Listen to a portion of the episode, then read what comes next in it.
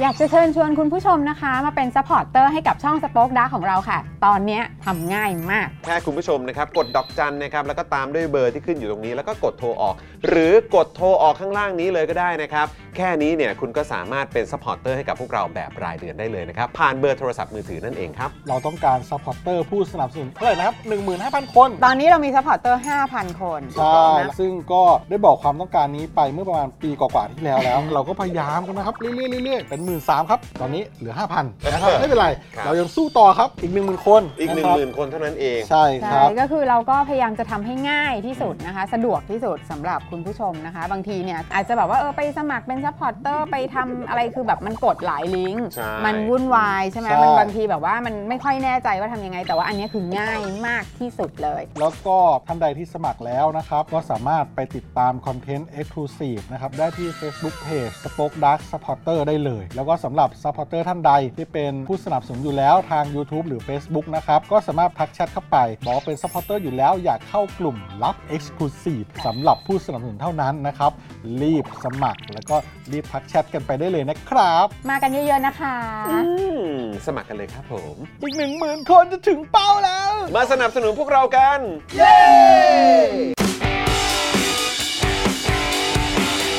Daily t o p i c กกับจอห์นวินยู สวัสดีครับคุณผู้ชมครับ ต้อนรับทุกท่านเข้าสู่ Daily Topic Exclusive นะครับคุณผู้ชมครับวันนี้อยู่กับอาจารย์วินัยนะครับและอาจารย์วินัยมาอยู่กับเราแล้วด้วยนะครับต้อนรับอาจารย์วินัยครับ สวัสดีอาจารย์วินัยครับ สวัสดีครับ สวัสดีนะครับนะแล้วก็ดูแลการไลฟ์นะครับแล้วก็ร่วมจัดรายการเรานะครับพี่ใหญ่สป็อกดาร์กนะครับครับผมสรุปสวัสดีครับผมนะฮะเมื่อสักครู่นี้ต้องขออภัยนิดนึงนะครับที่มาช้าหน่อยนะฮะเกิดเอ่อเรื่องราวเอ่อน่าตกใจอ่าเมื่อสักครู่นี้เออก็คืออยู่ดีๆจอแบบภาพไม่ขึ้น เออเราก็ตายแล้ว เออมันเกิดอะไรขึ้น เออนะยานไม่มาซ่อมอยู่นานทีแรกก็แบบยังคิดอยู่เลยว่าเอ๊ะเราจะแบบเราจะออนได้เปล่าวะเช้านี้อะไรอย่างเงี้ยนะฮะแล้วก็เมื่อกี้ก็ยังอัปเดตใน Instagram กับเอ่ออาจารย์วินัยอยู่เลยนะครับว่าเออเออเดี๋ยวเราลงหน่อยดีกว่าอ่า จะได้อัปเดตคุณผู้ชมว่าเดี๋ยวกำลังจะไลฟ์แล้วนะ คนพร้อมแล้วรอสัญญาณอยู่ ถูกต้อง แล้วเราก็เอ้ยเดี๋ยวรอให้สัญญาณมาก่อนละกัน แล้วเดี๋ยวค่อยกดอ่าแบบว่ากดแบบเขาเรียกว่าส่งลิงก์แล้วกันนะเออนะครับ อ่าคุณพนิตาสวัสดีครับ คุณแพมสวัสดีนะครับ คุณสีดานะครับ สวัสดีครับผม บอกว่าวันนี้มาเร็วดีที่เปิด YouTube อยู่เลยนะอ๋ออยู่เลยก็เลยเจออ่าโอเคยินดีครับ ก็ Daily Topics Exclusive ของเรากับอาจารย์วินัยเนี่ยจะมาทุกวันจันทร์จันทร์เว้นจันทร์นะครับ คุณผู้ชมนะเพราะฉะนั้นก็สามารถรอคอยแล้วก็ติดตามกันได้ กับใครที่สนใจในเรื่องประเด็นที่เน้นๆเลยนะเกี่ยวกับเรื่องของเศรษฐศาสตร์อ่าเนาะครับครับนะฮะครับ วีคที่ผ่านมาก็ เขาเรียกว่าช่วงที่ผ่านมาดีกว่าอ่า เผลอๆแบบเดือนที่ผ่านมาเลยก็ว่าได้ประเด็นที่อ่าประเทศเราพูดคุยกันเยอะอ่าก็คือประเด็นเกี่ยวเรื่องของ digital wallet นั่นเองอ่าอ่าอ่าเกี่ยวเรื่องปากท้องใช่อันนี้ใช่อันนี้เป็นส่วนหนึ่งหรือเปล่าครับที่อาจารย์วินัยแบบรู้สึกว่าเป็นเป็น part หนึ่งที่จะต้องหยิบยกขึ้นมาพูดกันหน่อย ในเพราะว่ามันเป็นประเด็นอยู่ในช่วงนี้อ่าก็เห็นพูดกันเยอะครับเออแล้วก็อ่าวันก่อนอ่า พี่โรซี่กับพี่แอมแวะมาอืมอ่าเยี่ยมน้องคริสอ่าแล้วก็ครับนั่งนั่งคุยกันก็เข้าเรื่องนี้พอดีครับเรื่องครับเอ๊ะไออะไรไออ่า fiscal multiplier อืมอะไรเนี่ยอืมไอ้มันคือยังไงอะไรเงี้ยครับแล้วก็ครับอ่าที่บอกว่าทำให้เกิดพายุหมุนทางเศรษฐกิจเนี่ยมันอืมมันมีมันมีหลักการมันมีพื้นฐานทางเศรษฐศาสตร์ยังไงบ้างอืมก็เลยบอกเออก็น่าสนใจ เอออ่าถ้าจะพูดแบบว่ากว้างๆในเชิงทฤษฎีนะไม่ต้องอ่าอ่า วิเคราะห์แบบว่ารายละเอียดถึงว่าครับอือฮึอ่าอ่าแผนของรัฐบาลเป็นไง เพราะอาจจะยังไม่ยังยังไม่เคลียร์มากร้อยเปอร์เซ็ไม่เคลียร์ครับเออครับผมแต่ว่าถ้าในเชิงทฤษฎีเนี่ยมันมันมีที่มาที่ไปยังไงก็คิดว่าอาจจะ อาจจะน่าสนใจอืมอ่าแล้วก็โอเคเป็นกระแสมาสักพักหนึ่งแล้วดีครับฟังคนดีอื่นครับพูดมาอืมอ่าเยอะละเพราะฉะนั้นครับผมก็ก็อ่าพอมีข้อมูลแล้วก็อืมอาจจะดูได้ว่าอะไรที่ยังอาจจะยังไม่ได้พูดกันเท่าไหร่ครับอ่าครับดีฮะดีฮะงั้นเดี๋ยววันนี้เดี๋ยวเราคงจะมีโอกาสได้คุยกันนะครับคุณผู้ชมครับต้อนรับคุณปิยวัฒน์ด้วยนะครับมาเป็น member ใหม่กับเราโอ้โหขอบคุณมากครับ โอ้โห มาเปิด mem กับเราเลยนะครับ คุณปิยวัฒน์ RK นะครับเป็น new member ของเรา คุณผู้ชมอย่าลืมต้อนรับคุณปิยวัฒน์กันด้วยนะครับนะฮะสวัสดีทุกท่านเลยนะครับ สวัสดีคุณทูเลตด้วยนะครับ คุณมาสเตอร์ภูมิ คุณเบียร์นะครับ คุณธนาโนนด้วย ทักทายทุกทุกๆท่านเลยนะครับ คุณเบียร์บอกว่าไม่ได้ฟังอาจารย์วินัยแบบสดนานมากอ่าอ่าแต่ว่าก็เป็นเรื่องที่ดี เพราะแปลว่าคุณเบียร์เนี่ยดูย้อนหลังตลอด อ่า โอ้ยน่ารักจังเลยนะครับ วันนี้ก็มาดูแบบสดๆกันอ่า นะครับ คือจริง ๆ แล้วก็สามารถแบบเหมือนคอมเมนต์นะครับ แล้วก็ฝากคำถามนะครับ หรือว่าส่งข้อความถึงอาจารย์วินัยได้ในช่องคอมเมนต์นี้นะครับ แล้วเดี๋ยวถ้าเกิดช่วงท้ายเรามีเวลาเนี่ยเดี๋ยวก็เดี๋ยวจะมาดูคอมเมนต์ที่น่าสนใจกัน แล้วเดี๋ยวก็จะหยิบยกขึ้นมาถามอาจารย์วินัยละกันนะครับ ครับ ถ้าเกิดว่ามันครับมีประเด็นไหนที่อาจจะครอบคลุมไปแล้ว ในสิ่งที่อาจารย์วินัยพูดถึงเนี่ยนะครับ ก็เดี๋ยวอาจจะหยิบยกเอาประเด็นอื่นที่อาจจะนอกเหนือจากนั้นขึ้นมาคุยด้วยนะครับ แต่ว่าตอนนี้ก็สามารถส่งมาได้ก่อนนะครับนะฮะปูไว้ก่อนเลยนะครับ เดี๋ยวเราจะได้มีโอกาสพูดคุยกันเออนะครับเผื่ออาจารย์วินัยเหลือไปเห็นด้วยไง อาจจะหยิบยกขึ้นมาพูดระหว่างที่กำลังคุยกันเลยก็ได้ เออนะฮะคุณปิยวัฒน์บอกว่าย้ายมาจากเจาะข่าวตื้นครับ อยากเม้น โอ้ย ขอบคุณมากเลยนะครับนะฮะ แต่เอาจริง ๆ เดี๋ยวเจาะข่าวตื้นก็กำลังจะมาแล้วนะ เออนะครับ คุณพันนิตาบอกว่าเป็น fiscal multiplier เหรอคะ จบเศรษฐศาสตร์แต่ความรู้คืนอาจารย์ไปหมดแล้วฮ่าฮ่าฮ่าเออนะครับ ก็นี่ไงก็เดี๋ยววันนี้มาคุยกัน อ่า ว่ามันเป็นแบบนั้นหรือเปล่า อ่าตัวคูณคืออะไรเออ multiplier ทวีคูณอ่าทวีคูณอะไรเข้าไปของเขาอะนะฮะ เออนะครับ เดี๋ยวมาคุยกันนะคุณผู้ชม สวัสดีคุณอาคารินะครับ คุณจันเอ๋ยจันเจ้า สวัสดีค่ะคิดถึงนะอืมคิดถึงเหมือนกันนะครับ คุณเบียร์บอกว่าใช่ครับที่ผ่านมาเป็นสายย้อนเพราะปกติช่วงเช้าจะไม่ค่อยว่างนะครับวันนี้ได้มาดูสดนี่ยอดเยี่ยมเลยนะครับคุณแพมบอกว่าแฟนผมดูย้อนหลังประจำครับพี่จอนเพราะช่วงนี้เจอเจ้านายทุ่มงานมาเยอะเลยครับโอ้โหอ่าโอ้โหก็งานเยอะแต่ว่ายังติดตามพวกเรานี่ก็ถือว่าโหน่ารักมากๆเลยขอบพระคุณครัจบริงๆเลยนะครับ แล้วหัวหน้าใช้งานเยอะก็แสดงว่าเป็นคนมีฝีมือนะครับใช่อ่าใช่เจ้านายใช่เห็นว่าคนเนี้ยต้อง มีความสำคัญใช่ใช่ใช่มอบหมายความรับผิดชอบไปเยอะๆนี่แสดงว่าอืมอ่าชัดเจนก่งชัดเจนนะครับว่าอ่าเป็นที่พึ่งพาอ่านนะครับของทั้งอ่าทั้งเจ้านายแล้วก็ทีมงานทุกคนอ่าด้วยนะครับนะฮะก็หวังว่าจะได้รับเอ่อเวลาพักผ่อนอะไรพวกนี้บ้างนะเออนะครับเอ่อคุณ คุณอะไรนะครับ คุณแพมบอกว่าอ๋อโอเค ทักทายกันนะอ่าโอเค คุณผู้ชมงั้นเดี๋ยววันนี้เดี๋ยวเราก็จะมาคุยกันนะครับในประเด็นของเรื่องพายุหมุนทางเศรษฐกิจนะครับในทางเศรษฐศาสตร์เนี่ยมันเป็นอย่างไร เดี๋ยวเราก็จะมาคุยกันนะครับคุณผู้ชมแล้วก็อ่าใครที่มีคำถามนะครับหรือมุมมองอาอะไรเนี่ยก็สามารถส่งเข้ามาได้ตลอดอาระยะการไลฟ์ของรายการเลยนะครับ แล้วเดี๋ยวตอนช่วงท้ายหรือมีจังหวะตอนเบรกไหนเนี่ยเดี๋ยวเราจะหยิบยกคำถามและความเห็นของคุณผู้ชมเนี่ยขึ้นมาพูดคุยกับอาจารย์วินัยด้วยนะครับนะฮะ คุณดีฟชาโดบอกว่าเออซิสจีครับอืมนะฮะอาจารย์วินัยลองอ่านคำนี้หน่อยครับ ถ้าอ่านจะอ่านออกเสียงว่าอะไรสีสดจีสระอึสระอึเออซิสจี โอ้โหโอ้โหนี่ก็ทุ่มเทนะ ทุ่มเทเพื่อคุณผู้ชมนะ เออนะฮะขอบคุณอาจารย์วินัยด้วยนะครับผมคือถ้า VIP 24 นี่บอกให้ทำอะไรทำหมดครับทำหมดครับ เออนะให้คุณผู้ชมมาเป็น member กันนะคุ้มคุ้มเออนะบอกให้ผู้ดำเนินรายการ commentator นะเออเนี่ยแม้กระทั่งเจ้าของรายการเนี่ยให้เล่นมุกออเล่นมุกอะไรยอมหมดให้นะทำได้หมดแล้วครับ ได้หมดเลยก็มาสนับสนุนกันละกันเนอะถ้าเออ VIP 12 นี่อาจจะยังแกล้งทำเป็นมองไม่เห็น พอพอยี่สี่ปุ๊บนี่คือแบบปฏิเสธไม่ได้จริงๆเอบอกบอกมาอทำเลยนะฮะโอ้โหครับผมดูสิเนี่ยมีแต่คนมีแต่คนปลื้มมีแต่คนปลื้มเออนะครับอะคุณผู้ชมแล้วก็ก่อนที่เราจะเข้าเนื้อหากันนะครับเพื่ออ่า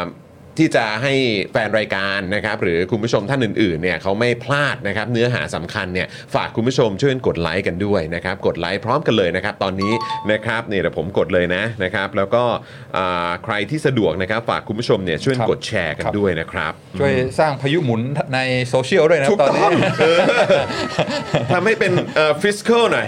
เออให้นะฮะมีตัวคูณหน่อยเออนะให้มันรายการมีนี้อ่ามีมีความมีมีความเป็นทวีคูณนิดหนึ่งอ่า เออนะครับนะฮะก็เขาเอ่อช่วยกันกดไลค์กดแชร์กันด้วยนะครับ กับอ่า Daily Topics Exclusive ของเราในวันนี้นะครับ กับพายุหมุนเศรษฐกิจมีที่มาที่ไปอย่างไรตามทฤษฎีเศรษฐศาสตร์นั่นเองนะครับนะฮะก็เดี๋ยวใครที่สะดวกเนี่ยก็กดแชร์กันด้วยนะครับ นี่ผมแชร์ไปที่ X ของผมเรียบร้อยแล้วนะครับคุณผู้ชมด้วยความที่เราก็มาช้ากันนิดนึงนะครับ เพราะฉะนั้นเดี๋ยวเราก็คงจะเข้าเนื้อหารายการกันเลยดีกว่านะฮะเนื้อหาที่เราจะมาพูดคุยกันในวันนี้ครับซึ่งครับ ผมก็เลยไม่แน่ใจเลยว่าเราควรจะเริ่มต้นครับตรงไหนดีครับ กับเรื่องของพายุหมุนทางเศรษฐกิจครับนะฮะในครับ ตามหลักเศรษฐศาสตร์ละกัน จอห์นเตรียมคำถามมานะครับแบบว่าเข้ามาเออก็เริ่มมีคำถามแล้วเดี๋ยวไม่ผมถามไว้ก่อนปเรื่ยผมถามไว้ก่อนก็เพราะว่าเดี๋ยวเดี๋ยวเดี๋ยวมันจะเหมือนว่าแบบเฮ้ยแบบบางทีเอ่อถ้าเกิดว่าคือ นี่คือไม่ได้บอกคำถามล่วงหน้าตั้งแต่อ่าวันก่อนนะฮะอ่านี่คือเข้ามาปุ๊บอ่าแล้วก็รู้สึกว่าเออ พอเราไปทำการบ้านเรื่องนี้มาอ่าประมาณหนึงเห็นคนนั้นว่าอย่างนี้คนนี้ว่าอย่างนั้นใช่ก็เลยแบบว่าอ่าฝากอาจารย์วินัยแบบได้เตรียมได้เตรียมมุมมองตรงนี้ไว้หน่อยละกันได้ได้นะครับได้นะฮะอะครับแต่ว่าอ่าถ้าถามอาจารย์วินัยนะครับ ถ้าเราจะพูดถึงเรื่องของพายุหมุนทางเศรษฐกิจครับที่เราได้ยินเยอะมากเลยในครับช่วงที่ครับผ่านมา โดยเฉพาะในอ่าก่อนการเลือกตั้ง หลังการเลือกตั้งอืมแม้กระทั่งตอนนี้นโยบายดิจิทัลวอลเล็ตเนี่ยอืมก็อ่าถูกหยิบยกขึ้นมาพูดกันเยอะขนาดนี้เนี่ยอืมพายุหมุนทางเศรษฐกิจก็ยังคงมีคนพูดกันอยู่ครับนะครับครับแต่บางทีเราอาจจะยังไม่เก็ตยังไม่เข้าใจว่าครับทางตามหลักเศรษฐศาสตร์เนี่ยครับมันเป็นยังไงครับครับ วันนี้ก็พูดเชิงวิชาการนะครับครับก็อาจจะไม่ฟันธงฉึบฉับได้ครับว่าอืมเอ่อว่าเอ่อดีชั่วอะไรอย่างเงี้ยเพราะว่าอย่างว่าทางเศรษฐศาสตร์มันก็ต้องมี on the one hand อืม on the other hand ใช่ไหมครับครับก็มีอ่ามีมีมี cost มีมี benefit เพราะฉะนั้นก็จะพูดแบบว่าเอ่อภาพรวมแล้วก็ในครับเชิงทฤษฎีนะครับอืมแล้วก็คิดว่าอ่าให้ให้ให้ผู้ฟังเอาไปไปเป็นพื้นฐานเวลาคนเขาแบบว่าโยนศัพท์เอ่อเทคนิคคำโน้นคำนี้มาจะได้เคลียร์ครับว่ามันมันแปลว่าอะไรกันแน่อืมนะครับ แล้วก็สุดท้ายอ่าอย่างว่าเราก็ไม่มีลูกแก้วที่สามารถส่องดูได้ว่ามันจะออก ผลมันจะออกมายังไงอืมแต่อย่างน้อยก็ก็รู้ basic ว่าไอ้ศัพท์ทั้งหลายไอ้ idea concept ทั้งหลายที่เขาเอามาใช้กันเนี่ยมันมาจากไหนนะครับนะครับ ก็ขออ่าเริ่มต้นอ่าจากที่มาก่อนเลยแล้วกันนะครับอ่าไอไอเดียเรื่องพายุหมุนทางเศรษฐกิจเนี่ยเป็นอ่าความจริงเป็นอ่าเรื่องค่อนข้างใหม่นะครับอ่าเศรษฐศาสตร์นี่ความจริงเริ่มมาตั้งแต่อาอดัมสมิธซึ่งก็หลายร้อยปีมาแล้วใช่ไหมครับอ่าแต่ว่าอ่าไอไอเดียเรื่องพายุหมุนเรื่องอะไรพวกนี้ไม่มีหรอกมันเพิ่งมาที่หลังอ่า เกิดขึ้นสมัยยุคที่อ่าเรียกว่าการถดถอยทางเศรษฐกิจครั้งใหญ่ หรือว่า Great Depression อืมอันเนี้ยเกิดขึ้นในเอ่อเริ่มจากในสหรัฐอเมริกานะครับอ่าช่วงอ่าทศวรรษ 1930อืมถ้าเมืองไทยก็ 2,470 กว่าๆอะไรเงี้ยซึ่ง2470 กว่าแล้วก็พอมันก็ปิ๊งอะไรสำคัญขึ้นมาอ่าใช่ไหมใช่ครับผม2475ใช่ครับคือเนี่ยมันเกิดช่วงใกล้ๆอ่า การเปลี่ยนแปลงการปกครองอืมอาของของประเทศไทยในสหรัฐอเมริกาก็กำลังเกิดเรียกว่าความความถดถอยครั้งใหญ่ ซึ่งไอ้ Great Depression เนี่ยมันเริ่มจากเอ่อสหรัฐอเมริกาแต่มันกระจายไปทั่วโลกเลยทำให้เศรษฐกิจทั่วโลกเนี่ยมันมันตกต่ำมากอืมอ่าแล้วก็จุดเริ่มต้นก็คือว่าอ่าช่วงอ่าทศวรรษพันเก้าร้อยี่สิบเนี่ยโหเศรษฐกิจมันโตดีมาก เรียกว่าเฟื่องฟูอ่าตลาดหุ้นอ่าโตไวอ่า พวกอ่าอสังหาอะไรต่ออะไรมันเฟื่องฟูคนก็รวยกันเยอะเอ่อจนมาถึงพอปลายอ่าทศวรรษพันเก้าร้อยี่สิบเนี่ยมันก็ปรากฏว่ามันอาจจะมีเป็นฟองสบู่อะไรเงี้ยอืมก็เลยฟองสบู่ก็ก็ก็พ็อปอ่าก็ตลาดหุ้นก็อ่าเรียกว่า crash อย่างหนักหน่วงอืมแล้วก็อ่าคนก็อ่า เสียเงินกันเยอะคือเงินที่ลงทุนในตลาดหุ้นก็ก็หายเยอะแล้วก็บางคนก็หมดตัวนะอ่าอืมพวกนักลงทุนพวกธนาคารอะไรก็ก็เสียหายมากอืมซึ่งก็เป็นเรียกว่าเป็นจุดประกายของอาของของจุดเริ่มต้นของการถดถอยทางเศรษฐกิจที่แบบยาวนานแล้วก็หนักหน่วงมาก หุยมันมันหนักหน่วงจริงๆนะครับในช่วงยุคสมัยนั้นคือแบบว่าคนนี่โดดตึกกันยับเลยอะใช่ใช่สมัยนั้นก็คือมีตึกร้าฟ้าใช่เกิดขึ้นเยอะใช่ไหมฮะใช่แล้วก็ใช่คนก็แบบที่เขาพูดกันในแง่ของว่าแบบวอลเขาเรียกอะไรแบบวอลสตรีทอะไรอ่าแบบตลาดห้องตลาดหุ้นอ่านันักลงทุนอ่าคนที่เป็นเจ้าของกิจการอะไรพิต่านาศงๆนี่ก็คือแบบพินาศอ่าเออก็หมดเนื้อหมดตัวต้องอยู่กันในรถอ่าใช่ไหมฮะบ้านก็ไม่มีนะฮะที่อยู่อาศัยก็ไม่มีก็ต้องอาศัยกันในรถก็มีอ่าเออในแบบ แบบคือยากจนเนี่ยคือชีวิตเปลี่ยนอะอ่าอืมคนก็เรียกว่าหมดเนื้อสิ้นเนื้อประดาตัวอืมกลายเป็นคนไร้บ้านอะไรเงี้ยแล้วคือคุณผู้ชมก็น่าจะเห็นกันมาบ้างนะอ่าสำหรับใครที่แบบคือเอาเอาง่าย ๆ คือแบบอย่างภาพยนตร์อย่างเงี้ยอ่าเขาก็ทำภาพยนตร์ในช่วงคือเล่าเรื่องราวที่เกิดขึ้นในยุคสมัยนั้นเยอะเหมือนกันนะครับโอ้จอห์นนี่เนอะยอดเออยอดมันอ่าเราก็คือจริง ๆ ก็เห็นตอนนั้นเยอะเหมือนกัน แล้วเราก็แบบไม่นึกเลยว่าโอ้โหมันจะแบบ มันจะรุนแรงได้ขนาดนี้อืมถดถอยมากครับก็อย่างเช่นไอ้ GDP อ่าผลผลิตมวลรวมที่เราพูดถึงว่าโตปีละ3% 5%อะไรเงี้ยถ้าสมมติอ่าช่วงอ่าเศรษฐกิจถดถอยก็ลดลงมา 5% 6%อะไรเงี้ยก็ถือว่าแย่มากใช่ไหมแต่ว่าช่วง Great Depression นี่แบบว่าอ่าเศรษฐกิจหดแบบสามสิบเปอร์เซ็นต์อะไรเงี้ยอืมแล้วก็อัตราการว่างงานก็20 25เปอร์เซ็นต์อะไรเงี้ย คือมากที่สุดเท่าที่เคยเป็นมาก่อนในประวัติศาสตร์เลย หนักหนาสาหัสมากอ่าอ่า ก็เลยไอเศรษฐศาสตร์ทฤษฎีทางเศรษฐศาสตร์ที่ classical ที่มาตั้งแต่สมัยอดัมสมิธมันก็ไม่สามารถอธิบายได้ว่าเฮ้ยทำไมพอเอ่อตลาดหุ้นมัน crash ทีนึงเนี่ยมันถึงแบบว่าเกิดความเหมือนล้มกันเป็นโดมิโนเอ่อแบบว่าเจ๊งกันเป็นแถว แล้วก็ดูเหมือนจะแบบแย่ลงแย่ลงแย่ลงทุกปี คือมันเป็นลักษณะแบบว่าพอคนเริ่มเริ่มมีความกลัวใช่ไหมอ่าก็ ก็ลดการใช้จ่ายคือเฮ้ยต้องเก็บเงินไว้แล้วนะเก็บถ้าเงินทางสดไว้จะแย่ก่อนเนาะอ่าเออครับพอคนไม่ออกไปจับจ่ายใช้ใช้สอยเนี่ยพวกอ่าธุรกิจทั้งหลายก็ไม่มีลูกค้าอืมซบเซาก็เลยกำไรลดพอกำไรลดก็เลยเลิกออฟใช่ไหมคนก็ว่างงานเพิ่มขึ้นอีกอืมพอว่างงานเพิ่มอีกความกลัวมันก็ยิ่งเพิ่มขึ้นอืมอ่าก็ลดการใช้จ่ายลงไปอีก ก็คือเหมือนแบบว่าเป็นดาวสไปรัลคือแย่ลงแย่ลงอ่า พวกธนาคารพวกอะไรก็ก็เจ๊งกันแบบว่าระนาว พอธนาคารเจ๊งเนี่ยมันก็ระบบมันก็การเงินมันก็แบบว่าไม่ไม่ฟังก์ชันใช่ไหมพวกสินเชื่อพวกอะไรก็ไม่มีอืมอ่าธุรกิจก็ยิ่งแย่กันไปใหญ่อาพอคือทุกอย่างมันพังหมด มันก็เลย go from bad to worse อืมเออเอ๊ะมันมันเกิดขึ้นได้ไงวะอืมตามหลักเศรษฐศาสตร์เนี่ยไอ้ไอ้ไอ้ไอ้เรื่องอย่างนี้ไม่ควรเกิดใช่ไหมอดัมสมิธบอกว่า ตลาดเนี่ยทำงานโดยหลักอะไรมี invisible hand มือที่มองไม่เห็นที่พออ่าอะไรมันออกจากสมดุลไปแล้วเนี่ยสุดท้ายมันก็จะค่อย ๆ ปรับตัวครับเข้าสู่ equilibrium เหมือนเดิมอืมแล้วก็มองซ้ายมองขวามันก็ไม่ได้มีแบบว่าอืมภัยธรรมชาติไม่ได้มีสึนามิไม่ได้มีอะไรที่แบบว่ามาทำลายอ่าฐานการผลิตใช่ไหมอ่ารายงานก็ยังอยู่ครบอ่าพวกอ่าโรงงานอ่าฐานการผลิตก็ยังมีครบ แต่ว่า มันเหมือนว่ามันมันเป็นจิตวิทยาของอาของผู้คนในในสังคมเนี่ยมันเกิดกลายเป็นอ่าคือแบบว่ามองโลกในแง่ร้ายมากอืมทุกคนเชื่อพร้อมกันว่าชิบหายแล้วเราต้องตายแน่อืมอ่าซึ่งอ่าเป็นเป็นเป็นเริ่มเป็นครั้งแรกที่เขาบอกว่าเฮ้ยเศรษฐกิจจะโดยเฉพาะระดับมหาภาคเนี่ยจะจะจะรุ่งหรือว่าจะล่วงเนี่ยไอจิตวิทยาเนี่ยสำคัญมากอืมอ่า ก็จำเป็นต้องมีทฤษฎีใหม่ที่ใช้อธิบายบอกว่าเฮ้ยไอ้ใช้แต่ supply demand แล้วก็อ่าไอ้หลักอ่าที่อดัมสมิธคิดไว้มันมันไม่ได้แล้ว มันต้องมีทฤษฎีใหม่เพิ่มขึ้นมาอืมที่เอาอ่าเรื่องจิตวิทยาของคนเนี่ยเข้ามาอยู่ในอยู่ในอ่าอ่าอยู่ในอ่าโมเดลของเราด้วยอืมอ่าก็มีนายคนหนึ่งอ่าที่ดังมาจากช่วงเนี้ยอ่าคือนายเคนส์อืม จอห์นเมนาร์ดเคนส์ครับซึ่งเป็นอ่าอ่านักเศรษฐนักเศรษฐศาสตร์ที่ดังมาก บอกว่าอ่าจะเสนอทฤษฎีใหม่แล้วนะว่าอ่าเศรษฐกิจเนี่ยโดยเฉพาะระดับมหภาคเนี่ยมันอธิบายโดยทฤษฎีของอดัมสมิธไม่ได้แล้ว มันต้องอามีปัจจัยใหม่ที่ใส่เข้าไปคือเรียกว่าอ่า animal spirits อืม animal spirits ก็คือเรื่องความเชื่อเรื่องอาจิตวิทยาใช่ไหมก็บอกว่ามีมีสัตว์อยู่สองประเภทอ่าก็คือมีมีบูใช่ไหมบูก็คือบัวเออกระทิงกระทิงเออใช่ไหมระทิงก็คือกระทิงอันนี้คือถ้าเกิดว่าในสังคมมีความเชื่อมั่น ทุกคนมีความแบบว่า bullish ว่าเฮ้ยอนาคตสดใสก็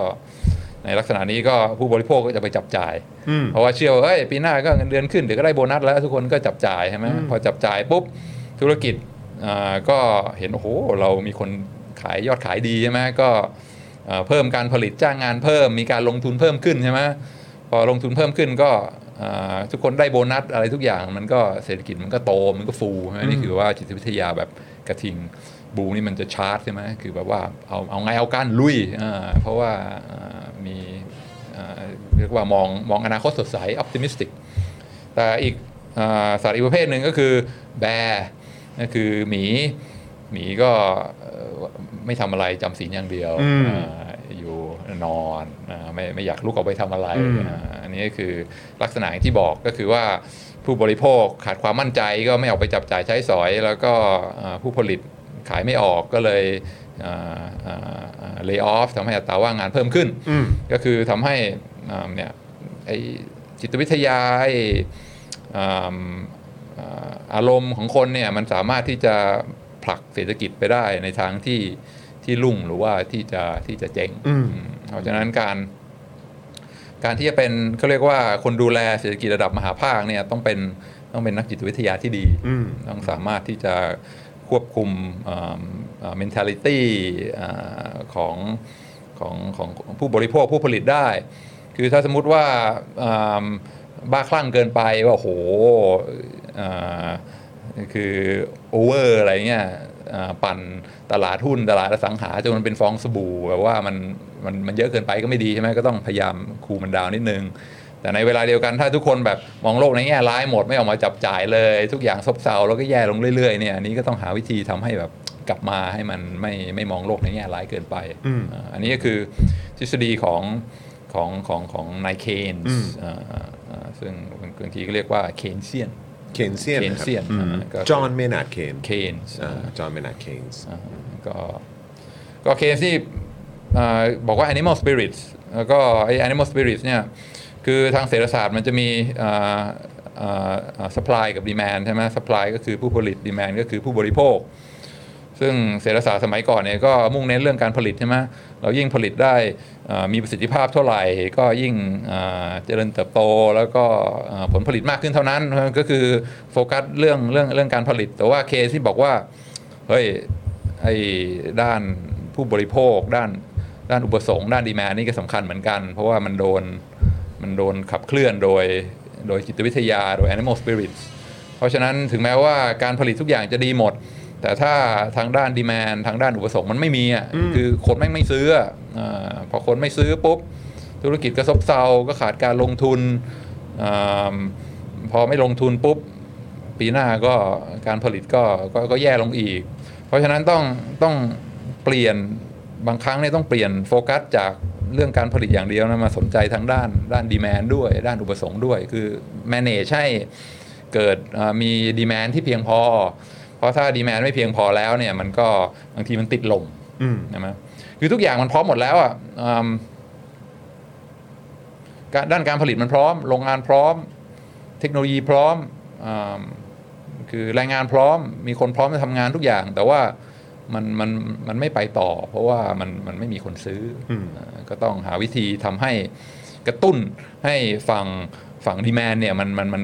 มันมันมันเพิ่มขึ้น ถ้าเกิดมีดีแมนปุ๊บเนี่ยมันก็เริ่มมันก็อาจจะหลุดออกจากลม แล้วก็สามารถที่จะไปต่อได้ อันนี้คือไอเดียของของเคนส์อืมก็อืมตัวอย่างที่ชอบเล่าให้นักเรียนฟังในห้องเรียนเวลาพูดถึง เอ่อเศรษฐศาสตร์ Keynesian ก็คือว่าอ่าเคยไปปาร์ตี้ไหมอืมมันจะมีปาร์ตี้สองประเภทใช่ไหมคือปาร์ตี้ที่มีมี energy เข้าไปปุ๊บแล้วแม่งตุบตุบตุบคนแม่งอ่าลุกขึ้นมาเต้นมีการ flirt มีการโจ๊กอะไรกันอืมสนุกแม่งเข้าไปแม่งโห energy แม่งสูงว่ะแล้วมันจะมีปาร์ตี้อีกประเภทหนึ่งคือเข้าไปแล้วทำไมแม่งศัพท์สมัยก่อนเขาเรียกว่า กร่อยแม่งกร่อยอย่างงี้ว่าเออปาร์ตี้มันโคตรกร่อยเลยเออแบบว่ามันเป็นอะไรกันวะแบบมาปาร์ตี้กันทำไมเออคือเออเนี่ยอาหารอะไรเครื่องดื่มอะไรก็มีพร้อมทุกอย่างใช่ไหมอ่าบรรยากาศไฟเฟยก็มีคือคนแม่งพร้อมทุกอย่างแม่งพร้อม แต่ว่า for some reason เนี่ยมันมันกร่อยเหลือเกิน คนแม่งไม่ไม่ไม่ลุกขึ้นมาเต้นอะแล้วก็อ่าแทนที่จะ เอ่อคุยเอ่อ make friend ใช่ไหม joke flirt อะไรกันเนี่ยปรากฏทุกคนแม่งก็ยืนอยู่มุมห้องนั่งดูอินสตาแกรมตัวเองอะไรคือมากันทำไมวะเออเนี่ยคือลักษณะของเออเศรษฐกิจที่กำลังติดหล่มซบเซาคือทุกอย่างไม่มีพร้อมหมดแล้วใช่ไหมปาร์ตี้อาหารทุกอย่างพร้อมแค่รอที่ว่าเฮ้ยเมื่อไหร่มันจะมีประกายคนที่จะลุกขึ้นมาเอ็นจอยแล้วก็ทำให้มันมัน ปาร์ตี้มัน have some life อะเออแต่บางทีมันมันมันเกิดขึ้นได้ใช่ไหมเอ่อเอ่อแล้วก็แล้วก็เจอบ่อยหลายครั้งแบบบางทีโอ้โหคนจัดปาร์ตี้นี่ทุ่มทุนสร้างมากเลยแบบว่า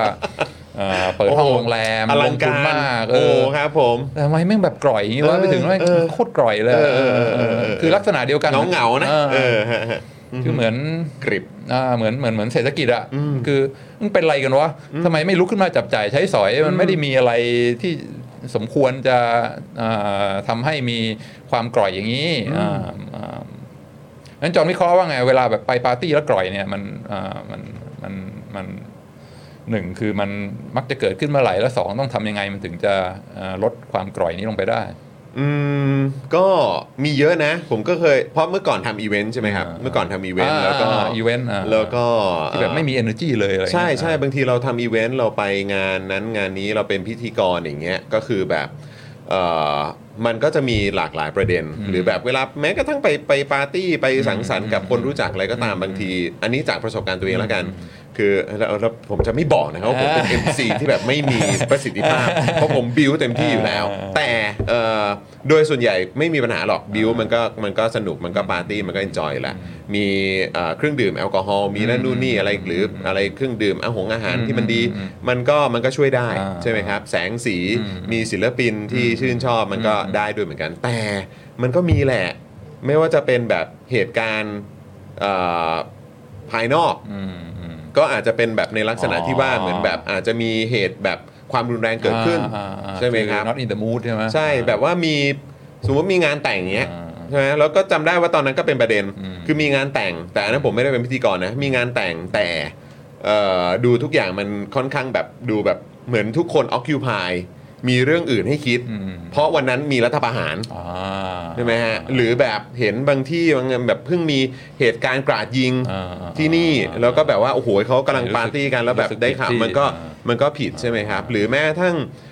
คนที่มาร่วมงานแล้วพบความผิดปกติที่มันเกิดขึ้นในปาร์ตี้นั้นอ่าก็อาจจะทำตัวไม่ถูกอ่าอะไรอย่างเงี้ยเพราะอาจจะมีบุคคลที่แบบว่าไม่โอเคอยู่ในงานอ่าอะไรอย่างเงี้ยแล้วก็แบบอาจจะสร้างปัญหาอะไรต่างๆ มันก็ทำให้มันทำให้มันเงียบทำให้มันกร่อยได้อะอืมเอออาจจะเป็นปัจจัยภายนอก หรือแม้กระทั่งอาจจะเป็นไอ้เรื่องข้างในภายในดีมากดีมาก งานเองที่แบบว่าอาจจะทำให้มันกร่อยเหลือเกินอืมอืมอืมครับ ใช่ใช่เข้าใจใช่ถูกต้องอืมก็คืออ่ามีมี มีอะไรที่อ่า weighing on their mind ใช่ไหมอืมแต่ว่าทั้งนี้ทั้งนั้นก็มาปาร์ตี้แล้วมันก็แก้ไขอะไรไม่ได้ใช่ไหมอืมแล้วก็ถ้าให้เลือกว่าเอามาปาร์ตี้แล้วจะจะมีปาร์ตี้ที่มันสนุกคุ้มค่าหรือว่าจะจะกร่อยเนี่ยก็บางทีมันก็โนพอยที่จะมานั่งกร่อยกันในงานปาร์ตี้ใช่ไหมเจ้าภาพเขาก็ลงทุนมาแล้ว แล้วก็เอ่อแทนที่จะทำให้มันเป็นหน้าจดจำมันก็กลายเป็นแบบแหมไม่มีใครอยากอยู่อะไรเงี้ยอืมอืมซึ่งอ่าอ่า ถ้าการวิเคราะห์อย่างหนึงก็คือว่าเฮ้ยบางทีอ่าเจ้าภาพก็อยากให้ให้มันสนุกใช่ไหมเพราะฉะนั้นก็แบบเอ้ยไหนลองไหนลองเปลี่ยนเปลี่ยนเปลี่ยนมิวสิกดิอ่าเปลี่ยนดนตรีว่าเผื่อว่าอ่าคนเขาไม่ชอบดนตรีแนวนี้ลองเปลี่ยนแนวอะไรเงี้ยแล้วก็ไอ้ฟลอร์แม่งไม่มีใครเต้นเลยอะไรเงี้ยก็อ่าเปลี่ยนเปลี่ยนฟลอร์แล้วก็อ่าลองเจ้าภาพไปไปลองสตาร์ทดิลองลองไปขยับไปไปเต้นอยู่บนฟลอร์อะไรเงี้ยอื มอืมอืมมันก็ออกได้สองแบบใช่ไหมครับ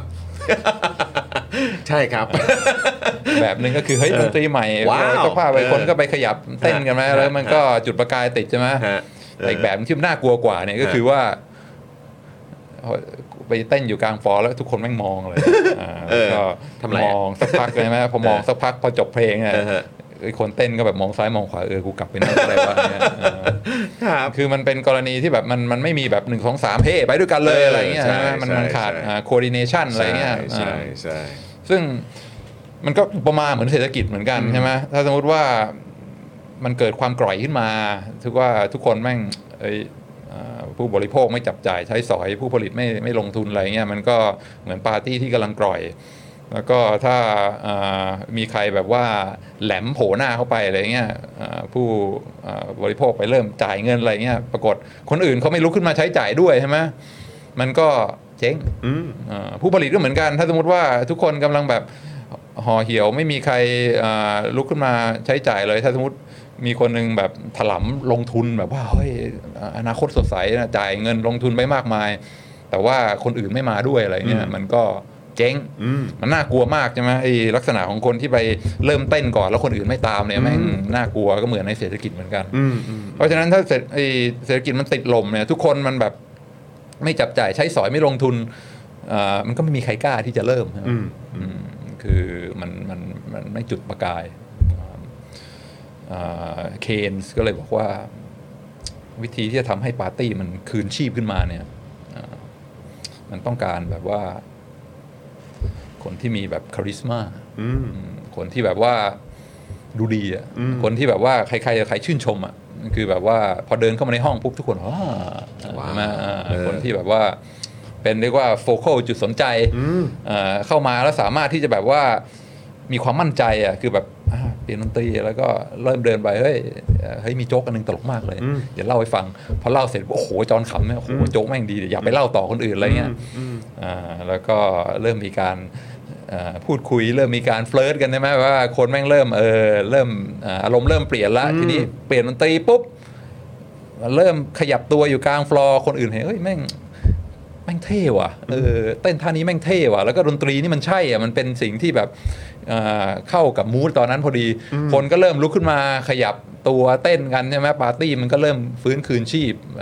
15 นาทีนี่กลายเป็นจากปาร์ตี้กร่อยๆแม่งกลายเป็นปาร์ตี้ที่แบบตุบตุบตุบทุกคนแม่งแบบโอ้โหสเป็นนุกจสนาอนยกันเต็ครับมเป็นที่จอยครับอืมซึ่งมันไม่ได้มีอะไรเปลี่ยนคืออาหารอ่าเครื่องดื่มอะไรก็เหมือนเดิมหมด สิ่งเดียวที่เปลี่ยนคือคือมูดแล้วก็การเปลี่ยนมูดเนี่ยมันเกิดจากคนที่เข้ามาแล้วก็ สามารถที่จะเปลี่ยนเนี่ยอ่าคลิกอะคลิกอะาพลิกอืมได้อ่าอันนี้ก็คืออาที่บอกว่าอ่าการกระตุ้นเศรษฐกิจเนี่ยก็คือก็คือไอเดียนี้นี่เองก็คือว่าอ๋ออาตอนนี้เศรษฐกิจมันซบเซาเพราะว่าจิตวิทยาของคนมันเป็นในทางที่ bearish มองมองโลกในแง่ร้าย แล้วก็ไม่มีใครกล้าที่จะลุกขึ้นมาใช้จ่ายขึ้นมาลงทุน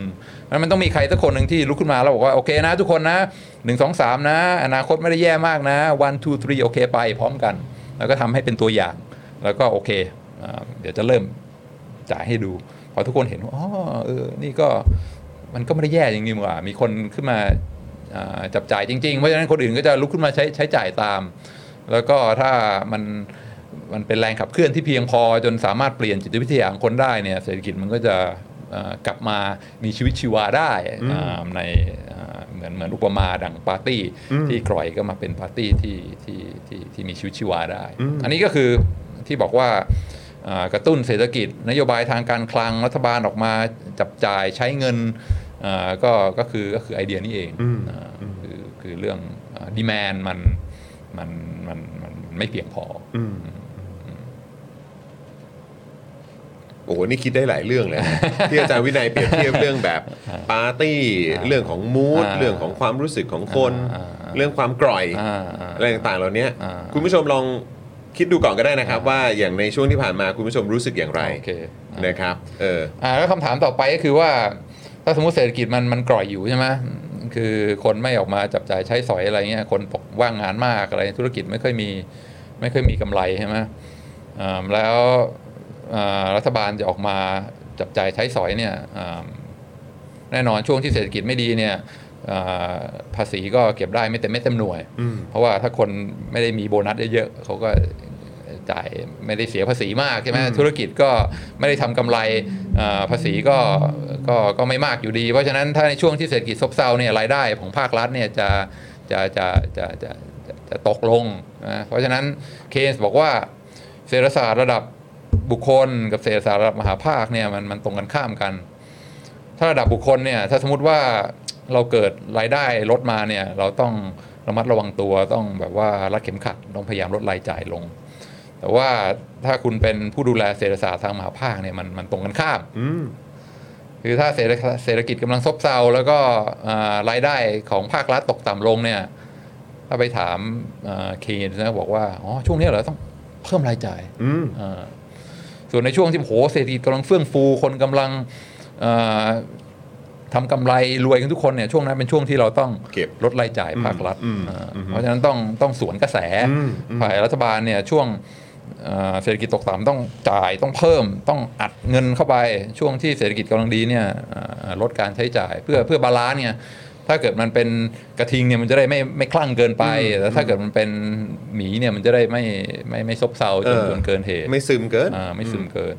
งั้นคำถามก็คือก็โอเคเข้าใจ แต่ว่าถ้าเงินมันไม่มีเนี่ยจะไปกระตุ้นได้ไงจะเอาเงินมาจากไหน กูอ่าเกณฑ์ก็ฉลาดใช่ไหมไม่ใช่ คือดังที่ดังที่ใคร ๆ ก็เคารพเนี่ย เพราะว่าฉลาด เคนก็บอกว่าอ๋อก็ต้องกู้ถูกต้อง เพราะว่า มันมันมันหาภาษีหาเงินมาไม่ได้อยู่แล้วช่วงที่เศรษฐกิจซบเซาแต่เคนบอกว่าอ่าการกู้ไม่ใช่ปัญหาอ่าเรื่องหนี้เนี่ยไม่เป็นเรื่องใหญ่ ถ้าเศรษฐกิจโตบอกว่าถ้าเศรษฐกิจเศรษฐกิจโตนะปัญหาทุกอย่างจะแก้ตัวเองอืมเพราะว่า GDP เนี่ยถ้ามันเพิ่มขึ้นทุกปีใช่ไหมทุกปีเราผลิตมากขึ้น มี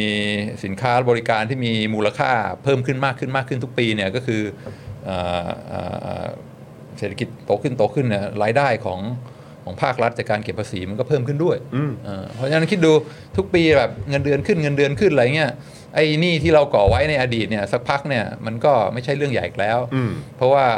ฐานฐานเงินเดือนฐานรายได้ของเรามันสูงซะจนแบบไอ้หนี่ที่ก่อไว้ใช่ไหมถ้าสมมติแต่ก่อนอ่า เงินเดือนหมื่นห้าใช่ไหมมีมีหนี้อยู่สองแสนเนี่ยจะเป็นเรื่องใหญ่ใช่ไหมอืมอ่าแต่ว่าถ้าโอ้โหเงินเดือนเราเพิ่มเป็นอ่าเดือนละแสนสองอะไรเงี้ยอ่าหนี้แสนห้าก็ก็อาจจะไม่ใช่เรื่องใหญ่ต่อไปใช่ไหมเพราะฉะนั้นเคนส์บอกว่า อย่าไปกลัวอ่าอ่าหนี่เนี่ยก่อวันนี้เนี่ยอ่ามันมันจะไม่ใช่ปัญหา สิ่งที่ควรจะกลัวมากกว่า คือเศรษฐกิจไม่โตอืม ถ้าเศรษฐกิจไม่โตแบบว่าเศรษฐกิจแบบว่าหดหดหดเนี่ย GDP ลดลดลดเนี่ยต่อไปอ่าเงินภาษีก็จะน้อยลงน้อยลงไอ้นี่ที่มีอยู่ที่แต่ก่อนคิดว่าไม่ใช่เรื่องใหญ่เนี่ยมันอาจจะกลายเป็นเรื่องใหญ่ก็ได้ เพราะว่ารายได้เรามันตกลงทุกปี เพราะฉะนั้นถ้ากลัวอะไรเนี่ยจัดลำดับให้ถูกสิ่งแรกที่ควรจะกลัวคือเศรษฐกิจไม่โต เพราะฉะนั้นถ้าจะแก้อะไรเนี่ยแก้นั้นก่อนคือทำยังไงก็ได้ให้เศรษฐกิจมันเริ่มไปต่อได้ มีมีมีการขยายตัว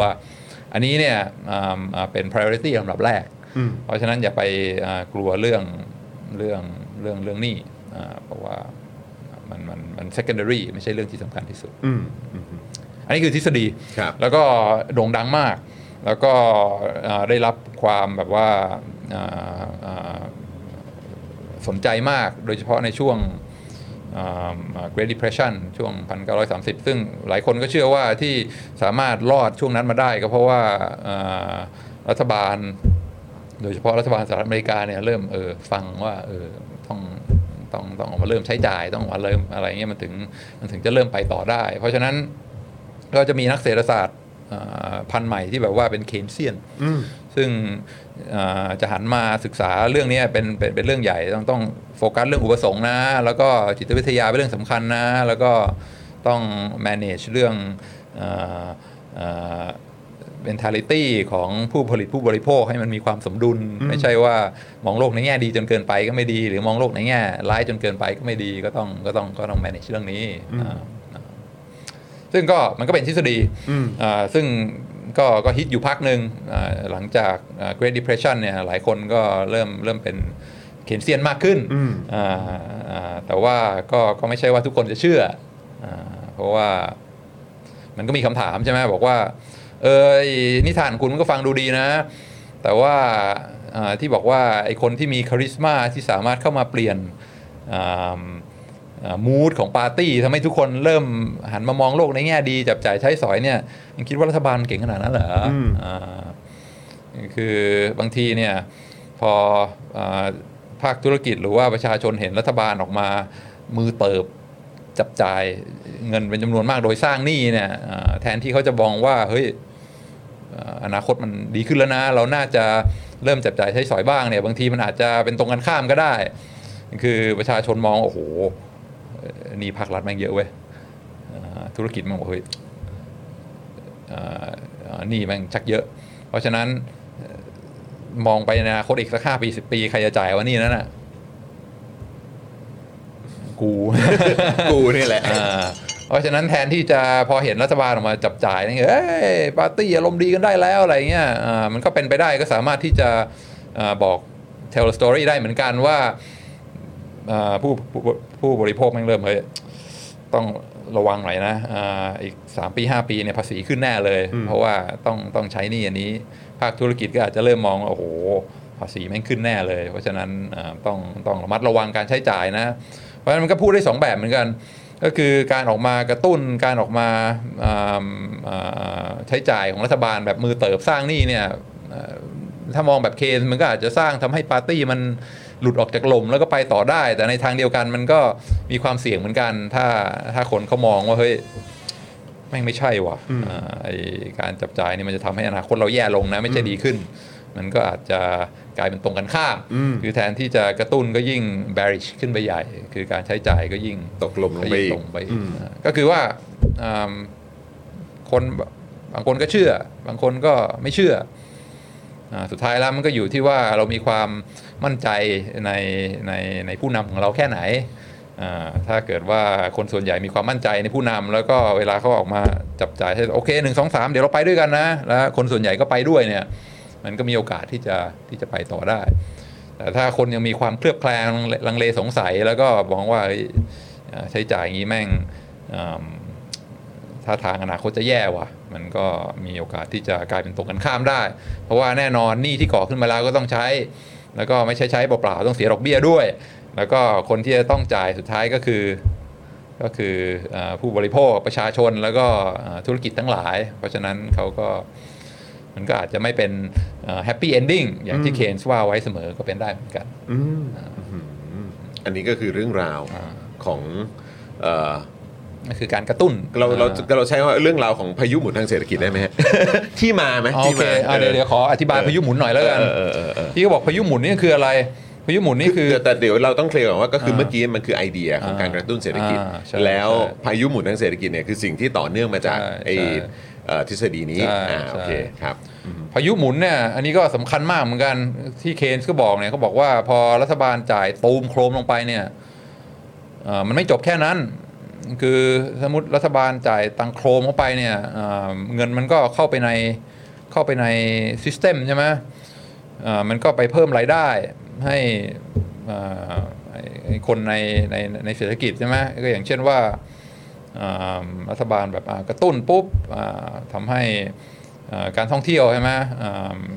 พวกโรงแรมเนี่ยมีคนมาพักมากยิ่งขึ้นใช่ไหมเจ้าของโรงแรมก็ตื่นขึ้นมาวันเฮ้ย รายได้ขึ้นว่ะ เพราะว่ามีมีคนมาอ่าห้องพักนี่เต็มหมดเลยใช่ไหมพอเจ้าของโรงแรมอ่าอ่ารายได้เพิ่มขึ้นเนี่ยก็เอาเงินนั้นไปใช้ต่ออมก็คือว่าเพิ่มรายอ่าเพิ่มการใช้จ่ายของตัวเองด้วย อย่างเช่นว่าเออเดี๋ยวเราไปอ่าอ่าอ่าไปซื้ออ่าเนื้อหมูดีๆ มาเพื่ออาจัดเลี้ยงแขกเราดีกว่าอืมใช่ไหมอ่าก็ก็ทำให้รายจ่ายของโรงแรมเพิ่มขึ้นด้วย พอโรงแรมจ่ายตังค์เพิ่มเนี่ยอ่าอ่าคนขายหมูก็ตื่นมาเฮ้ยอยู่ๆนี่รายได้เราเพิ่มขึ้นเว้ยอืมคนขายหมูก็เอ้ยรายได้เพิ่มขึ้นเราก็ต้องเอาเอาเงินไปเอ่อลงทุนเอ่อกับฟาร์มหมูอ่าในอนาคตเราจะได้มีเนื้อหมูมากยิ่งขึ้นนะก็จ่ายเพิ่มขึ้นอ่าอ่าคนที่มาอ่าอ่า จัดการเรื่องฟาร์มหมูมาสร้างมาอะไรเนี่ยก็รายได้เพิ่มขึ้นด้วยก็ไปใช้ต่อ เพราะฉะนั้นไอ้พายุหมุนนี่คือ พอรัฐบาลจ่ายปุ๊บเนี่ยคนที่ได้รับรายได้เพิ่มขึ้นนี่ก็ไปใช้ต่อด้วย นี่คือพายุหมุนคือมันต่อต่อต่อต่อต่อกันไปเรื่อยๆแล้วก็มันจะเกิดกรณีนี้ขึ้นได้ก็ต่อเมื่ออทุกคนเนี่ยจิตวิทยาเปลี่ยนใช่ไหมคือพอเห็นว่าเฮ้ยเรามีรายได้เพิ่มขึ้นแล้วเนี่ยก็ก็ใช้เงินต่อ ถ้าสมมติรัฐบาลจ่ายโครมไปปุ๊บ ทุกคนก็โอเคอ่าเก็บไม่ไม่ใช้ต่อเนี่ยไอ้ไอพายุหมุนนี้มันก็ไม่เกิดเพราะฉะนั้นมันจะเกิดขึ้นได้ก็ต่อเมื่ออทุกคนเห็นรัฐบาลทำเป็นตัวอย่างแล้ว แล้วก็ทำตามต่อกันไปเรื่อยๆ เป็นทอดทอดทอดทอดนะยิ่งมีอุปสงค์มากขึ้นเท่าไหร่ มันกระจายไปมากเท่าไหร่ คนก็เพิ่มการผลิตมากขึ้นเท่านั้น แล้วก็มันก็สามารถที่จะที่จะกระตุ้นได้อย่างกว้างขวาง เพราะฉะนั้นหลักๆนี่คือมันเปลี่ยนจิตวิทยานะไม่ใช่ว่ารัฐบาลจ่ายตูมแล้วจบนะคือจ่ายตูมแล้วมันต้องเปลี่ยนอ่ามุมมองเปลี่ยนจิตวิทยาของคนเนี่ยทำให้เขาอยากลุกขึ้นมาใช้จ่ายด้วยอืมอืมแล้วก็ทำเป็นทอดๆไม่ใช่หยุดแค่ พอได้เช็คปุ๊บจ่ายเสร็จก็จบแค่นั้นไม่ใช่มันต้องมันต้องต่อเนื่องทำให้เอ่อมันมันสามารถไปต่อได้คิดว่ามันเป็นไปได้ไหมครับ ที่มันจะเกิดขึ้นในในในยุคสมัยนี้กับแบบอ่าพะเอ่อเรื่องของพายุหมุนทางเศรษฐกิจเนี่ย อืม เอาแค่เฉพาะในบ้านเราก่อนก็ได้นะเออคือแบบว่ามันมีคือจากจากที่อาจารย์วินัยสังเกตดูแล้วกัน อันนี้คือแบบอาจจะไม่ใช่ฟันธงหรอกอ่าแต่ว่าอ่าคือพูดถึง possibility เออ chance of possibility อืมก็เอ่อ คือเพราะว่าบางคนก็มองว่าแบบเฮ้ยบางทีมัน cautious กันเกินไปอืมระวังกันเกินไปอืมกังวลกันเกินไปอะไรอย่างเงี้ยอืมเออคือในมุมแล้วโดยเฉพาะชี้เป้ามาที่นักเศรษฐศาสตร์ด้วยว่าอ่าว่านักเศรษฐศาสตร์เนี่ยบางทีก็เวอร์เกินอืมเออบางทีก็ทักนู่นทักนี่เยอะเกินไปอืมเออมันไม่ได้ขนาดนั้นอะไรอย่างเงี้ยเอออมอืมใช่ไหมฮะก็เลยแบบอยากจะถามถามความเห็นหน่อยอืมเพราะบางทีก็มีการการเชื่อมโยงไปด้วยในแง่ของว่าแบบก็นักเศรษฐศาสตร์ก็ก็คิด คิดเยอะไปกังวลไปเออขี้กลัวเกินไปอ่ามมองโลกแง่ร้ายเกินไปอ่าใช่ไหมฮะหรือบางทีก็ก็มีการพูดว่าคุณต้องมี winner mentality สิอ่าต้องคิดแบบผู้ชนะอ่าเอออะไรแบบเนี้ยอ่าทถ้าคุณคิดแต่ความเป็นแบบความคิดแบบ ขี้แพ้อืมคุณก็ไม่ไปไหนหรอกอืมอืมแต่แบบพวกเราอะมีความคิดแบบวินเนอร์อืมเออเราทำได้อืมเออเนี่ยคือในมุมมองของอืมอาจารย์วินัยในฐานะเป็นนักเศรษฐศาสตร์คนหนึ่งด้วยเนาะอืมเออนะฮะคือแบบมองในประเด็นนี้ว่ายังไงครับ มันเอามาใช้ด้วยกันได้ไหมแล้วก็หรือว่าหรือว่าอาจารย์วินัยก็คิดว่าเออเราก็เราก็คิดเยอะไปจริง ๆ หรือว่ายังไงฮะอืมก็อ่าเข้าใจที่บอกว่า winner mentality เพราะว่าอ่า คนที่จะมาเปลี่ยนเปลี่ยนจิตวิทยาจากทำให้คนแบบว่าจากกล้ากลัวๆมามั่นใจในอนาคตแล้วก็ลุกขึ้นมาจับจ่ายลงทุนเนี่ยมันก็มันก็ต้องมีบุคลิกที่ที่คนมองแล้วเออสามารถที่จะคือทำให้มีความมั่นใจได้เพราะฉะนั้นก็คนที่จะมามาเปลี่ยน mentality ก็ต้องเป็นคนที่มีมีความมั่นใจใช่ไหมก็อันนี้อันนี้เข้าใจ หรือว่าหรือว่าจริง ๆ แล้วคือคนที่จะมี winner mentality เนี่ยก็ต้องเป็น winner ด้วยเหมือนกัน คือจะเป็นทัศนคติแบบคนชนะได้เนี่ยคือคุณอ่าก็ต้องชนะมาเหมือนกันนะอ่าอ่าก็ก็ต้องเป็นผู้ชนะมาเหมือนกันอ่าอืมอันนี้อันนี้แค่ถามเฉยๆนะคือในแง่จะใช้คำว่า winner loser นะอ่าอ่าก็เหมือนปาร์ตี้ใช่ไหมถ้ามันกร่อยอยู่เนี่ยใครที่เดินเข้ามาแล้วจะทำให้อ่าคนในงานอยากจะอยากจะลุกขึ้นมาสนุกอะไรเงี้ยก็ก็ต้องก็ต้องเป็นคนที่มีคาริสมาใช่ไหมอาจจะเป็นแบบว่า คนที่เออเต้นแล้วมันดูดีหรือว่ามีมุกตลกอะไรเงี้ยเออเวลาพูดอะไรแล้วคนก็เอออ่าจากซึมๆ จากกร่อยๆเนี่ยอยากลุกขึ้นมาอ่าสนุกบ้างอ่าเพราะฉะนั้นก็ต้องก็ต้องเป็นคนที่ที่ที่ที่มีความน่าเชื่อถือแล้วก็คนอื่นก็เชื่อมั่นอ่านะคนอื่นเชื่อมั่นอืมอ่าอันนี้สำคัญมากคือจิตวิทยาล้วนอืมๆอืมก็อันนี้อันนี้ก็คือว่าทำไมถึงบอกว่า character ของของคนที่จะจะมาทำเนี่ยเป็นเป็นเรื่องสำคัญก็ก็ถูกต้องอืมอ่า พายุหมุนจะเกิดหรือเปล่าเนี่ยมันก็ถ้าเงินเข้าไปในกระเป๋าอ่าประชาชนหมื่นหนึ่งเนี่ยใช้หรือเปล่าคิดว่าใช้แน่อืมเออคือคือใช้แน่ แต่ว่าอ่าเข้าไปในกระเป๋าแล้วคนใช้เนี่ยมันมันมันมันมันเอ่อแค่นั้นมันยังไม่เกิดพายุหมุนใช่ไหมคือพอใช้เสร็จเนี่ยมันต้องเกิดการใช้ต่ออืมคือเงินไปอยู่ในกระเป๋าใครต่อเนี่ยอ่าถ้าสมมติว่าอ่าไปซื้อของเซเว่น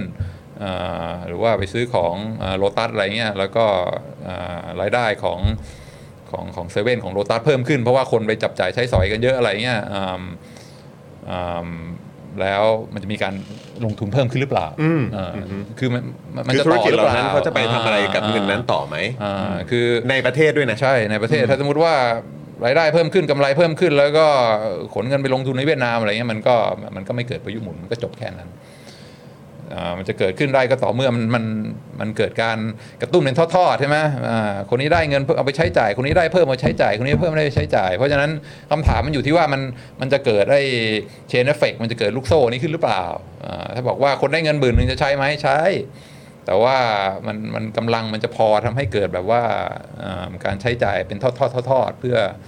อ่ากระตุ้นเศรษฐกิจหรือเปล่าอันเนี้ยเป็นเป็นเป็นคำถามสำคัญอืมเพราะสุดท้ายแล้วอ่ามันมันบริโภคอย่างเดียวไม่ได้ มันอาพอบริโภคไปถึงสักพักหนึงอะเงินมันไปถึงอ่าผู้ผลิตแล้วเนี่ยมันต้องมีการลงทุนลงทุนอะไรในการอ่าเพิ่มอ่าอ่าอ่าฐานการผลิตในการหาเทคโนโลยีใหม่ ๆ ในการจ้างงานเพิ่มเนี่ยคือคือมันจะเกิดขึ้นหรือเปล่า หรือว่าอ่าเงินเข้ากระเป๋าอ่าคนใช้ปุ๊บแล้วก็จบแค่นั้น อันนี้มันก็พายุหมุนมันก็ไม่เกิดอืมอืมอันนี้แหละที่จะต้องคำนึงถึงด้วยเหมือนกันอืมเพราะฉะนั้นก็คือจริง ๆ แล้วพออาจารย์วินัยพูดถึงแบบประเด็นเกี่ยวเรื่องของ แบบเอ่อทฤษฎีอืมใช่ไหมฮะเรื่องของการกระตุ้นเศรษฐกิจอืมแล้วก็ไปจนถึงแบบมองกันต่อในเรื่องของอ่าว่าเออมันจะไปเอ่อมันจะกระตุ้นได้จริงไหม มันจะอ่าก่อให้เกิดพายุหมุนจริง ๆ หรือเปล่าอ่าแล้วก็มันจะมันจะเป็นทอดๆมันจะเป็นทใช้จ่อดยๆอย่างนั้นหรือเปล่าเนี่ย อันเนี้ยแหละก็น่าจะเป็นพาร์ทที่เหล่านักเศรษฐศาสตร์ที่มีความห่วงใยเนี่ยอ่เขาก็จะใช่คำนึงถึงประเด็นเหล่านี้จุดนี้ใช่ใช่คือคือคือมันจะไปต่อไหมหรือว่ามันจะแค่กระตุ้นโครมแล้วก็มันมันมันไม่เกิด มันไม่เกิดไอไอ chain effect ต่อไปอืมอ่าแล้วก็ถ้ามันไม่เกิดการลงทุนเพิ่ม ถ้ามันไม่เกิดอ่าใช่ไหมอ่าคือถ้าสุดท้ายไม่ไม่เพิ่มการลงทุนเนี่ยปีหน้ามันก็ผลิตเพิ่มไม่ได้อืมคือบางทีมันก็เป็น Keynesian มากเกินไปได้เหมือนกันอืมคือโฟกัสแต่เรื่องเรื่องผู้บริโภคเรื่อง demand เรื่องอุปสงค์ใช่ไหมคือแบบโอ้ยเราต้องกระตุ้นการ บริโภคการอ่าอุปสงค์ให้มาก แต่ไม่หันมามองทางด้านอ่าอุปทานทางด้านสป라이ว่ามันมีการลงทุนทำให้สามารถผลิตได้มากขึ้นหรือเปล่า ปีหน้าคือถ้าบริโภคอย่างเดียวเนี่ยมันก็อาจจะสู้ซ่าอ่าสักพักอ่าในในในช่วงเวลาสั้นๆช็อตรัน แต่ว่าถ้าต้องการจะแบบว่าเออเติบโตอย่างแบบว่าต่อเนื่องอ่า sustainable เนี่ยมันต้องมีการลงทุนมันต้องสามารถผลิตได้มากขึ้นด้วยในอนาคต ซึ่งคำถามมันก็คือว่าอ่า มันมันจะเกิดไหมอ่าผู้ผู้ผลิตเนี่ยเวลาอ่ามีกำไรเพิ่มมากขึ้นเนี่ยมันจะเกิดการลงทุนมันจะเกิดการจ้างงานเพิ่จ้ามงงานเพิ่มขึ้นหรือเปล่าอันเนี้ยก็เป็นเป็นคำถามใหญ่ที่จะต้องคิดกันผู้อ่าผู้บริโภคได้เงินหมื่นนี่ใช้หรือเปล่าใช้อยู่แล้วนะแต่แต่มันจะไปต่อหรือเปล่าแค่นั้นเอง อันนี้มันก็เรื่องใหญ่นะครับ คือมันมันไม่ใช่แค่เฉพาะเรื่องการจ้างงานนะคุณผู้ชม คือจริงๆแล้วอย่างมองใน part ของ media อย่างเงี้ยของคนทำสื่ออย่างเงี้ยบางทีก็มองเหมือนกันว่าเออถ้าเกิดมันเกิดพายุหมุนจริงๆอะยังไม่ต้องไปถึงเรื่องของเอยอ่าโอเคเรื่องของการสร้างงานก็เรื่องหนึ่งแต่อีก part หนึ่งอย่างแบบเอาเงินมาลงกับแบบการการซื้อสื่ออาหรือว่าการลงโฆษณาอะไรแบบเนี้ยอ่าคุณเอามาลงไหมอะอ่าอ่าใช่ไหมฮะเออคือแบบบางทีมันไม่ใช่แค่มิติของ ของเออใน part ของแรงงานอ่าเท่านั้นนะครับ แต่ว่ามันก็เป็น part ในมิติต่างๆอ่าด้วยเหมือนกันว่าอ่าว่ามันจะส่งมาถึงไหมอะอ่าอ่าใช่ไหมภาคบริการด้วยใช่ไหมอืมภาคบริการภาคบด้วยริการด้วยการท่องเที่ยวอ่าอ่าความบันเทิงเรื่องธุรกิจสื่ออะไรเงี้ยถ้าถ้าคนเริ่มมีรายได้เพิ่มมากขึ้นเนี่ยเขาจะเอามามามาใช้จ่ายในในในในในเรื่องพวกนี้หรือเปล่าเอาสมมติว่าเออเศรษฐกิจเริ่มโตแล้วคนอ่า เริ่มลงทุนกับอ่าสื่อมากยิ่งขึ้นใช่ไหมอ่าบริษัทผลิตสื่อก็สามารถลงทุนซื้อเครื่องมือใหม่ ๆ ได้จ้างงานคนเพิ่มจ้างงานคนทเพิ่มอ่ำทำรายการคอนเพิ่เทนมต์เพิ่มทำสื่อเติเพิ่มมอ่าครับซึ่งเรื่องพวกนี้มันก็ไปต่อใช่ไหมเงินมันก็เข้าจากกระเป๋าหนึ่งไปกระเป๋าหนึ่งแล้วก็อ่านอกจากการบริโภคเพิ่มขึ้นมากขึ้นแล้วก็มีการลงทุนเพิ่มมากขึ้นด้วย เพราะฉะนั้นมองไปข้างหน้าอนาคตอีก 3 ปี 5 ปีเนี่ยมันก็อาจจะเอออะไรมันมันมันโตขึ้นอ่าอย่างเห็นหน้าเห็นหลังได้เหมือนกัน ตอนตอนช่วงที่เป็น Great Great เอ่อ Great Depression เนี่ยแล้วก็มีการฟังหรือว่าเอาเอาทฤษฎีของของเคนเนี่ยอืมเออนะฮะมามาใช้แบบมาใช้ประกอบการตัดสินใจหรือว่าเอออะไรต่างๆ เหล่านี้ด้วยเนี่ยอืมคือเขาแต่เขาก็คงไม่ได้เป็นในลักษณะของการแบบแจกเงินใช่ไหมอ่าไม่ครับไม่เอคอรับมันก็เป็นคือการว่ลงทุนในด้านครับคือรัฐใช้เงินครับครับใช่ไหมฮะคือ public works ทั้งหลาย สร้างคือคนตกงานก็จ้างมาอ่าทำอะไรก็ได้คืออ่าไปอ่าอ่าทำความสะอาด national park อ่าสร้างถนนไฮเวหนทางย์คือทำไปเลยอ่สร้างโครงถ้าสร้างเขื่อนสร้างอะไรมีคนก็ว่าไปพร้อมที่จะทำงานใช่ไหมอ่าแต่ไม่มีงานในมือพร้อมอืมอ่าแล้วก็ก็จ้างเขาเครื่องจักรเครื่องมือมันก็มีอะเพียงแต่ว่าภาคเอกชนไม่เอามาใช้เท่านั้นเองรัฐบาลก็มากูทำเองอ่าแล้วก็เป็นคน ขับเคลื่อนผลักดัน เหมือนว่าอ่าลุกมาเต้นก่อนบนฟลอร์เนี่ยอาพอมัน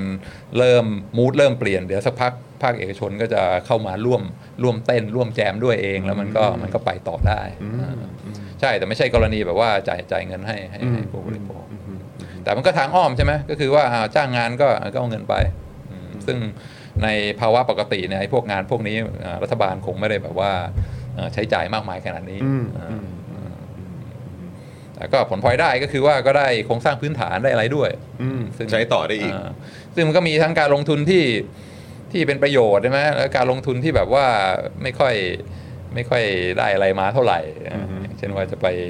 แกะสลักหน้าคนบนภูเขาอะไรเงี้ยก็เออเออเอออาจจะเป็นไอเดียที่ดีตอนนั้น แต่มาดูว่ามันคุ้มทุนหรือเปล่า มันก็อาจจะไม่นะแต่เพียงแต่ต้องการจะใช้เงินเท่านั้นแหละให้มันให้มันเกิดการ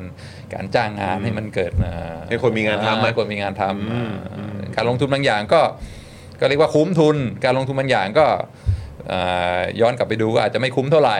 แต่อย่างน้อยมันก็ทำให้เศรษฐกิจที่มันเคยติดลมอยู่มันมันไปต่อได้อ่าครับอืมโอ้โห น่าสนใจ ซึ่งระหว่างนี้ผมก็โน้ตไปด้วย ผมก็โน้ตไปด้วยเหมือนกันนะครับนะแล้วก็ขอบคุณคุณคุณเอมิกานะฮะออกเสียงถูกหรือเปล่ามาต่อเมมกับเราด้วยนะครับนะฮะซึ่งก็คือเมื่อกี้ผมก็รู้สึกว่าเออมันก็มันก็น่าสนใจนะเออมันก็น่าสนใจในแง่ของเรื่องของ bullish ใช่ไหมฮะอ่าก็คือการแบบว่าเหมือนแบบทำให้กระทิงตัวเนี้ยอ่าเออมันมันชาร์จมันมันลุกขึ้นชาร์จมามันมันมันลุกขึ้นมามันมันบุกมันลุยอ่ามัมันแบบอ่า มันเดินหน้าต่อมันอ่าอะไรแบบนี้ใช่ไหมฮะอ่าซึ่งก็ก็ก็น่าสนใจเหมือนกัน แต่ว่าก็คือแล้วพออาจารย์วินัยพูดถึงความเชื่อมั่นของของเอ่อประชาชนใช่ไหมฮะหรือว่าคาริสมาอืมอืมของอาจผู้จะนำอันนี้อันนี้ก็อาจจะก็อาจจะเป็นผู้นำก็ได้ หรือแม้กระทั่งรัฐบาลก็ได้อ่าเรื่องพวกนี้ก็สำคัญใช่ด้วยเหมือนกันใช่เออแล้วผมก็มีความรู้สึกว่า เออไอ้มัน เอาเทียบแค่เฉพาะตอนรัฐบาลที่แล้วก็ได้ฮะเพราะผมคิดว่ามันก็คือมันก็คือนโยบายแจกเงินเหมือนกันแล้วแหละอืมอืมใช่ไหมฮะมันเป็นมันเป็นแจกเงินกับเหมือนกับรัฐบาลตอนสมัยของพลเอกประยุทธ์ด้วยเหมือนกันอืมอืมใช่ไหมครับก็มันก็เลยเปรียบเทียบได้ค่อนข้างค่อนข้างเห็นภาพตรงที่ว่าเออตัวผู้นำเองอะ่ะเราก็คงจะชัดเจนอยู่แล้วว่าไม่ได้เป็นผู้นำที่คนส่วนใหญ่เขาอืมเขา approve ชื่นชมอ่าใช่ไหมฮะเขาไม่ได้ชื่นชม เขาไม่ได้ approve เขาไม่ได้มีความรู้สึกว่าเหมือนแบบ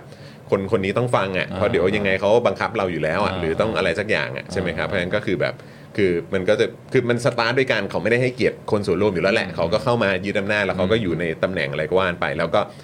ภาพลักษณ์หรือความรู้สึกของคนที่มีให้กับเอ่อรัฐรัฐบาลที่แล้วอะอืมมันก็จะมีความรู้สึกว่าเหมือนแบบก็เรียบๆเฉยอืมๆไปทางอาจจะมีไปทางติดลบซะเยอะด้วยซ้ำอืมอืมเพราะว่าก็คือมันเป็นเรื่องของการ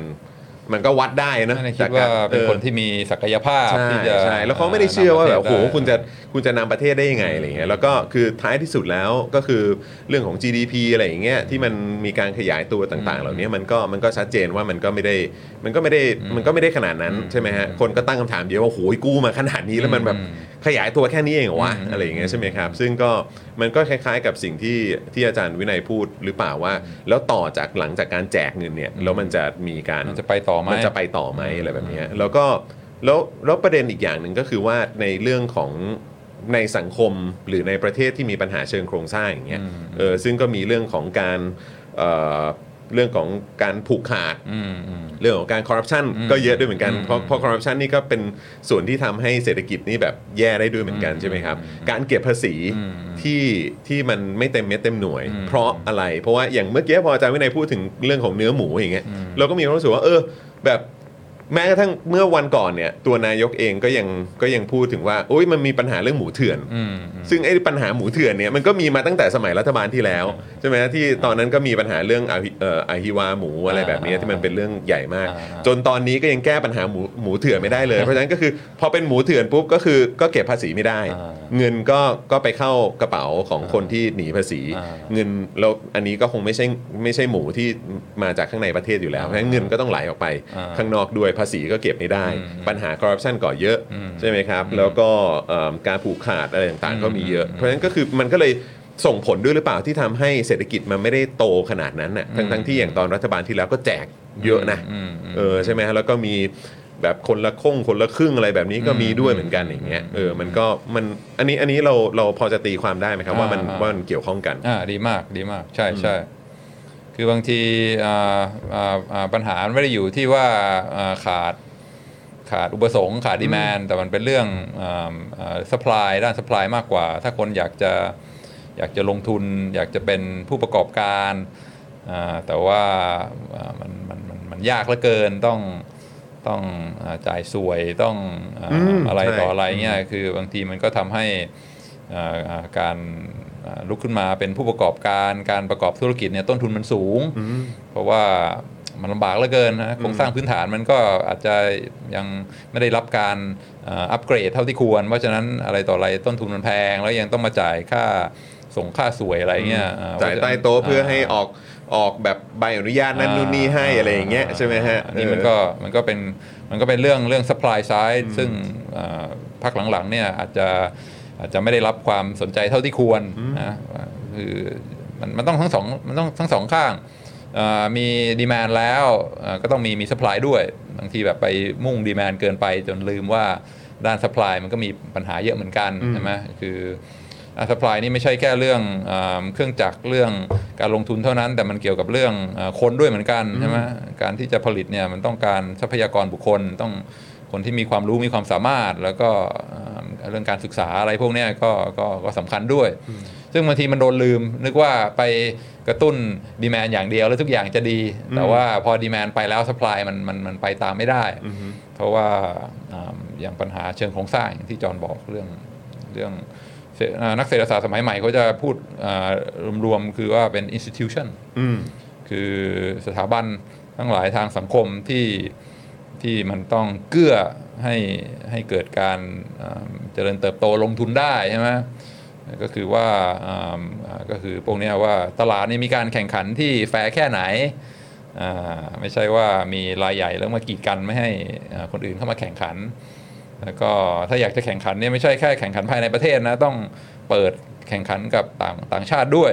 ถ้ามัวแต่กีดกันปกป้องนายทุนภายในประเทศเนี่ยมันก็มันก็ขาดแรงกระตุ้น ในการที่จะพัฒนาขีดความสามารถใช่ไหมก็คือการแข่งขันรัฐบาลที่เรียกว่าได้รับความเชื่อใจแล้วก็ตรงไปตรงมาใช่ไหมก็คือว่าสามารถคาดเดาได้นะเอาสี่ปีเลือกตั้งนะ การเลือกตั้งก็จะพอผลการเลือกตั้งออกมาก็สามารถคาดเดาได้ ผู้ชนะก็ตั้งรัฐบาล แล้วก็แนวนโยบายก็จะเป็นอย่างนี้ทางการเมืองก็ต้องสถาบันทางการเมืองก็ต้องมีความนิ่งใช่ไหมแล้วก็ เอ่อเรื่องระบบยุติธรรมก็ต้องก็ต้องมีความนิ่งด้วยคือทำนายได้อะว่าอ๋อถ้าเคสเป็นอย่างนี้ก็ต้องตัดสินออกมาแบบนี้อ่าไม่ว่าใครถ้าเป็นเอ่อกรณีอย่างนี้มาตรฐานเดียวกันอ่ามาตรฐานเดียวกันทำให้แบบมันมันไม่เสี่ยงไงถ้าสมมติว่าระบบยุติธรรมเดี๋ยวก็ตัดสินอย่างเดี๋ยวก็ตัดสินอย่างอะไรเงี้ยมันมันมันมันมันมันเสี่ยงนั้นก็ต้องเป็นความเชื่อมั่นก็ไม่มีนะอ่าแต่คนเนี่ยอ่าระบบยุติธรรมก็ต้องมีความเรียกว่าทำนายได้แล้วก็ consistent ใช่ไหมอ่า เรื่องพวกเนี้ยคือสถาบันเบสิกพื้นฐานการอ่าป้องกันอะไรอะ property right ว่าอ่าอ่าไม่ใช่ว่าไปเที่ยวไปอ่าอ่าไปไปยึดไปอะไรเหมือนในเวเนซุเอลาที่แบบว่าอ่าธุรกิจเอกชนแล้วก็ไปยึดมาเป็นของรัฐบาลอะไรเงี้ยอืมถ้าถ้ามันไม่มีความเข้มแข็งเกี่ยวกับเรื่องพวกนี้เนี่ยไอทางการผลิตมันก็ไม่สามารถที่จะเติบโตไปต่อได้ เพราะฉะนั้นก็กระตุ้นดีแมนไปสิอ่าแต่ ดีแมนเข้มแข็งเท่าไหร่ถ้าสป라이ไม่ไปตามมันก็มันก็มันก็ก้าวต่อไปไม่ได้อยู่ดีอ่าเพราะฉะนั้นก็อ่าที่ถูกที่จอห์นพูดก็ถูกต้องร้อยเปอร์เซ็นต์ อ่าไปไปมัวหมกมุ่นอยู่กับดีแมนอย่างเดียวก็ไม่ได้เหมือนกันต้องมองฝั่งสป라이ด้วย อืมอืมโอ้โหนะครับโอ้โหนี่จริง ๆ น่าสนใจมากเลยอันเนี้ยเออนะครับงั้นอันนี้อันนี้ขอขอถามต่อเอ่มคือ อันนี้มันมันก็เป็นประเด็นที่ที่คนพูดถึงกันเยอะนะครับ ว่ามันเหมือนแบบ พอรัฐบาลก่อนๆเนี่ยก็เคยแจกกันมาแล้วอะเออนะฮะหรือว่าแบบก็ใช้คำว่าแจกละกัน แล้วพอมาถึงรัฐบาลใหม่หรือแบบแม้แม้กระทั่งอย่างเรื่องแบบเอ่อค่าน้ำมันใช่ไหมฮะค่าค่าไฟอะไรต่างๆ เหล่านี้ที่รัฐเนี่ยเข้าไปอุดหนุนอย่างเงี้ยมันก็มีประเด็นที่คนมองในแง่ว่าเมื่อทำแล้วอะ เมื่อเคยทำแล้วอะ ก็ต้องทำต่อเพราะว่าไม่งั้นเดี๋ยวแบบ ก็ คงจะไม่ได้แบบอืม ความชื่นชอบจากประชาชนเนี่ยอืมก็คือแบบเฮ้ยโอ้โห เปิดมาปุ๊บงั้นก็ลดค่าอืมค่าพลังงานก่อนเลยละกันอะไรอย่างเงี้ยเออเพื่อเป็นการแบบทำให้เห็นว่าโอ้ยอ่าดูสิอะไรเงี้ยอ่าอ่า โอเค มองในมุมหนึ่งคือการสร้างความเอ่ออาจจะแบบเหมือนทำให้ประชาชน เหมือนแบบอาจจะลดภาระประชาชนสักช่วงหนึ่งอืมอะไรอย่างเงี้ยแต่คือแบบแต่แต่อีกมุมนึงก็คือว่ามันเหมือนแบบพอพอจะแจกกันปุ๊บเนี่ย รัฐบาลที่เราแจกเท่านี้รัฐบาลต่อมาต้องแจกเท่านี้ต้องมากกว่า ต้องเพิ่มขึ้นมากกว่าเดิมเอาเดี๋ยวฟรีอันนี้ให้ฟรีอันนั้นให้คือมันก็จะเพิ่มเพิ่มเพิ่มเพิ่มเพิ่มเพิ่มเพิ่มเพิ่มเพิ่มขึ้นไปเรื่อยซึ่งจริง ๆ แล้วคือถ้าถามว่ามันทำได้ไหมก็ก็มันก็คงทำได้นะถ้ามีตังค์อะอืมอืมใช่ไหมฮะแล้วก็ถ้าถ้าเกิดไม่มีปัญหาเชิงโครงสร้างต่างๆ เหล่านี้อะไรอย่างเงี้ยแต่คือแบบในบ้านเราเนี่ยเราเห็นถึงเหมือนกราฟที่มันค่อย ๆ สูงขึ้นเรื่อยอืมอืมๆกับ part ที่จริง ๆ แล้วก็คือเอาเงินภาษีของประชาชนเนี่ย มามาอุดหนุนตรงนี้ หรือว่าเอามาทำตรงนั้นตรงนี้ ใช้เงินภาษีประชาชนมาใช้หนี้อืมที่รัฐบาลก่ออะไรอย่างเงี้ยเออซึ่งก็แบบคือคือมันจะยิ่งก่อให้เกิดปัญหามากขึ้นไปเรื่อยๆไหมครับอืมอืมเออกับเรื่องแบบนี้แล้วคือแบบบางทีเราก็มองว่าเฮ้ยแบบทำไมมันถึงไม่มีใครลุกขึ้นมา แก้ใหม่หมดเลยว่าต่อจากนี้เราทำแบบนี้ไม่ได้แล้วนะ แต่โอเคเอ่อในการเลือกตั้งข้างหน้าคุณอาจจะแบบคุณอาจจะเหมือนไม่ได้รับความนิยมก็ได้นะอืมอะไรอย่างเงี้ยแต่คือแบบ มันมันเป็นสิ่งที่มันทำทำได้ไหมฮะอืมหรือว่ามันควรทำไหมอืมหรือว่าเอ่ออาจารย์วินัยมองว่ายังไงครับอืมอ่าเข้าอ่าเข้าใจครับ จอห์นแปลว่าจี้จี้ตรงจุดเลย อืม คือเอ่อในในอุอุดมคติเนี่ยอ่าอย่างที่บอกว่าการใช้จ่ายอะไรการกระตุ้นของรัฐบาลเนี่ยมันต้องเขาเรียกว่าอ่า counter cyclical ใช่ไหมคือเวลาเศรษฐกิจซบเซาเนี่ยต้องต้องใช้จ่ายเพิ่มขึ้น ครับ แต่เวลากลับมาปกติแล้วเนี่ยต้องต้องลดค่าใช้จ่าย อันนี้คือตามหลักทฤษฎี แต่อย่างที่จอห์นพูดทุกอย่างก็คือว่าการเพิ่มค่าใช้จ่ายใครๆก็อยากทำถึงเวลาที่มันต้อง scale back แล้วก็ลดการใช้จ่ายอะไรทั้งหลาย คือโอเคเศรษฐกิจกลับมาปกติแล้วนะก็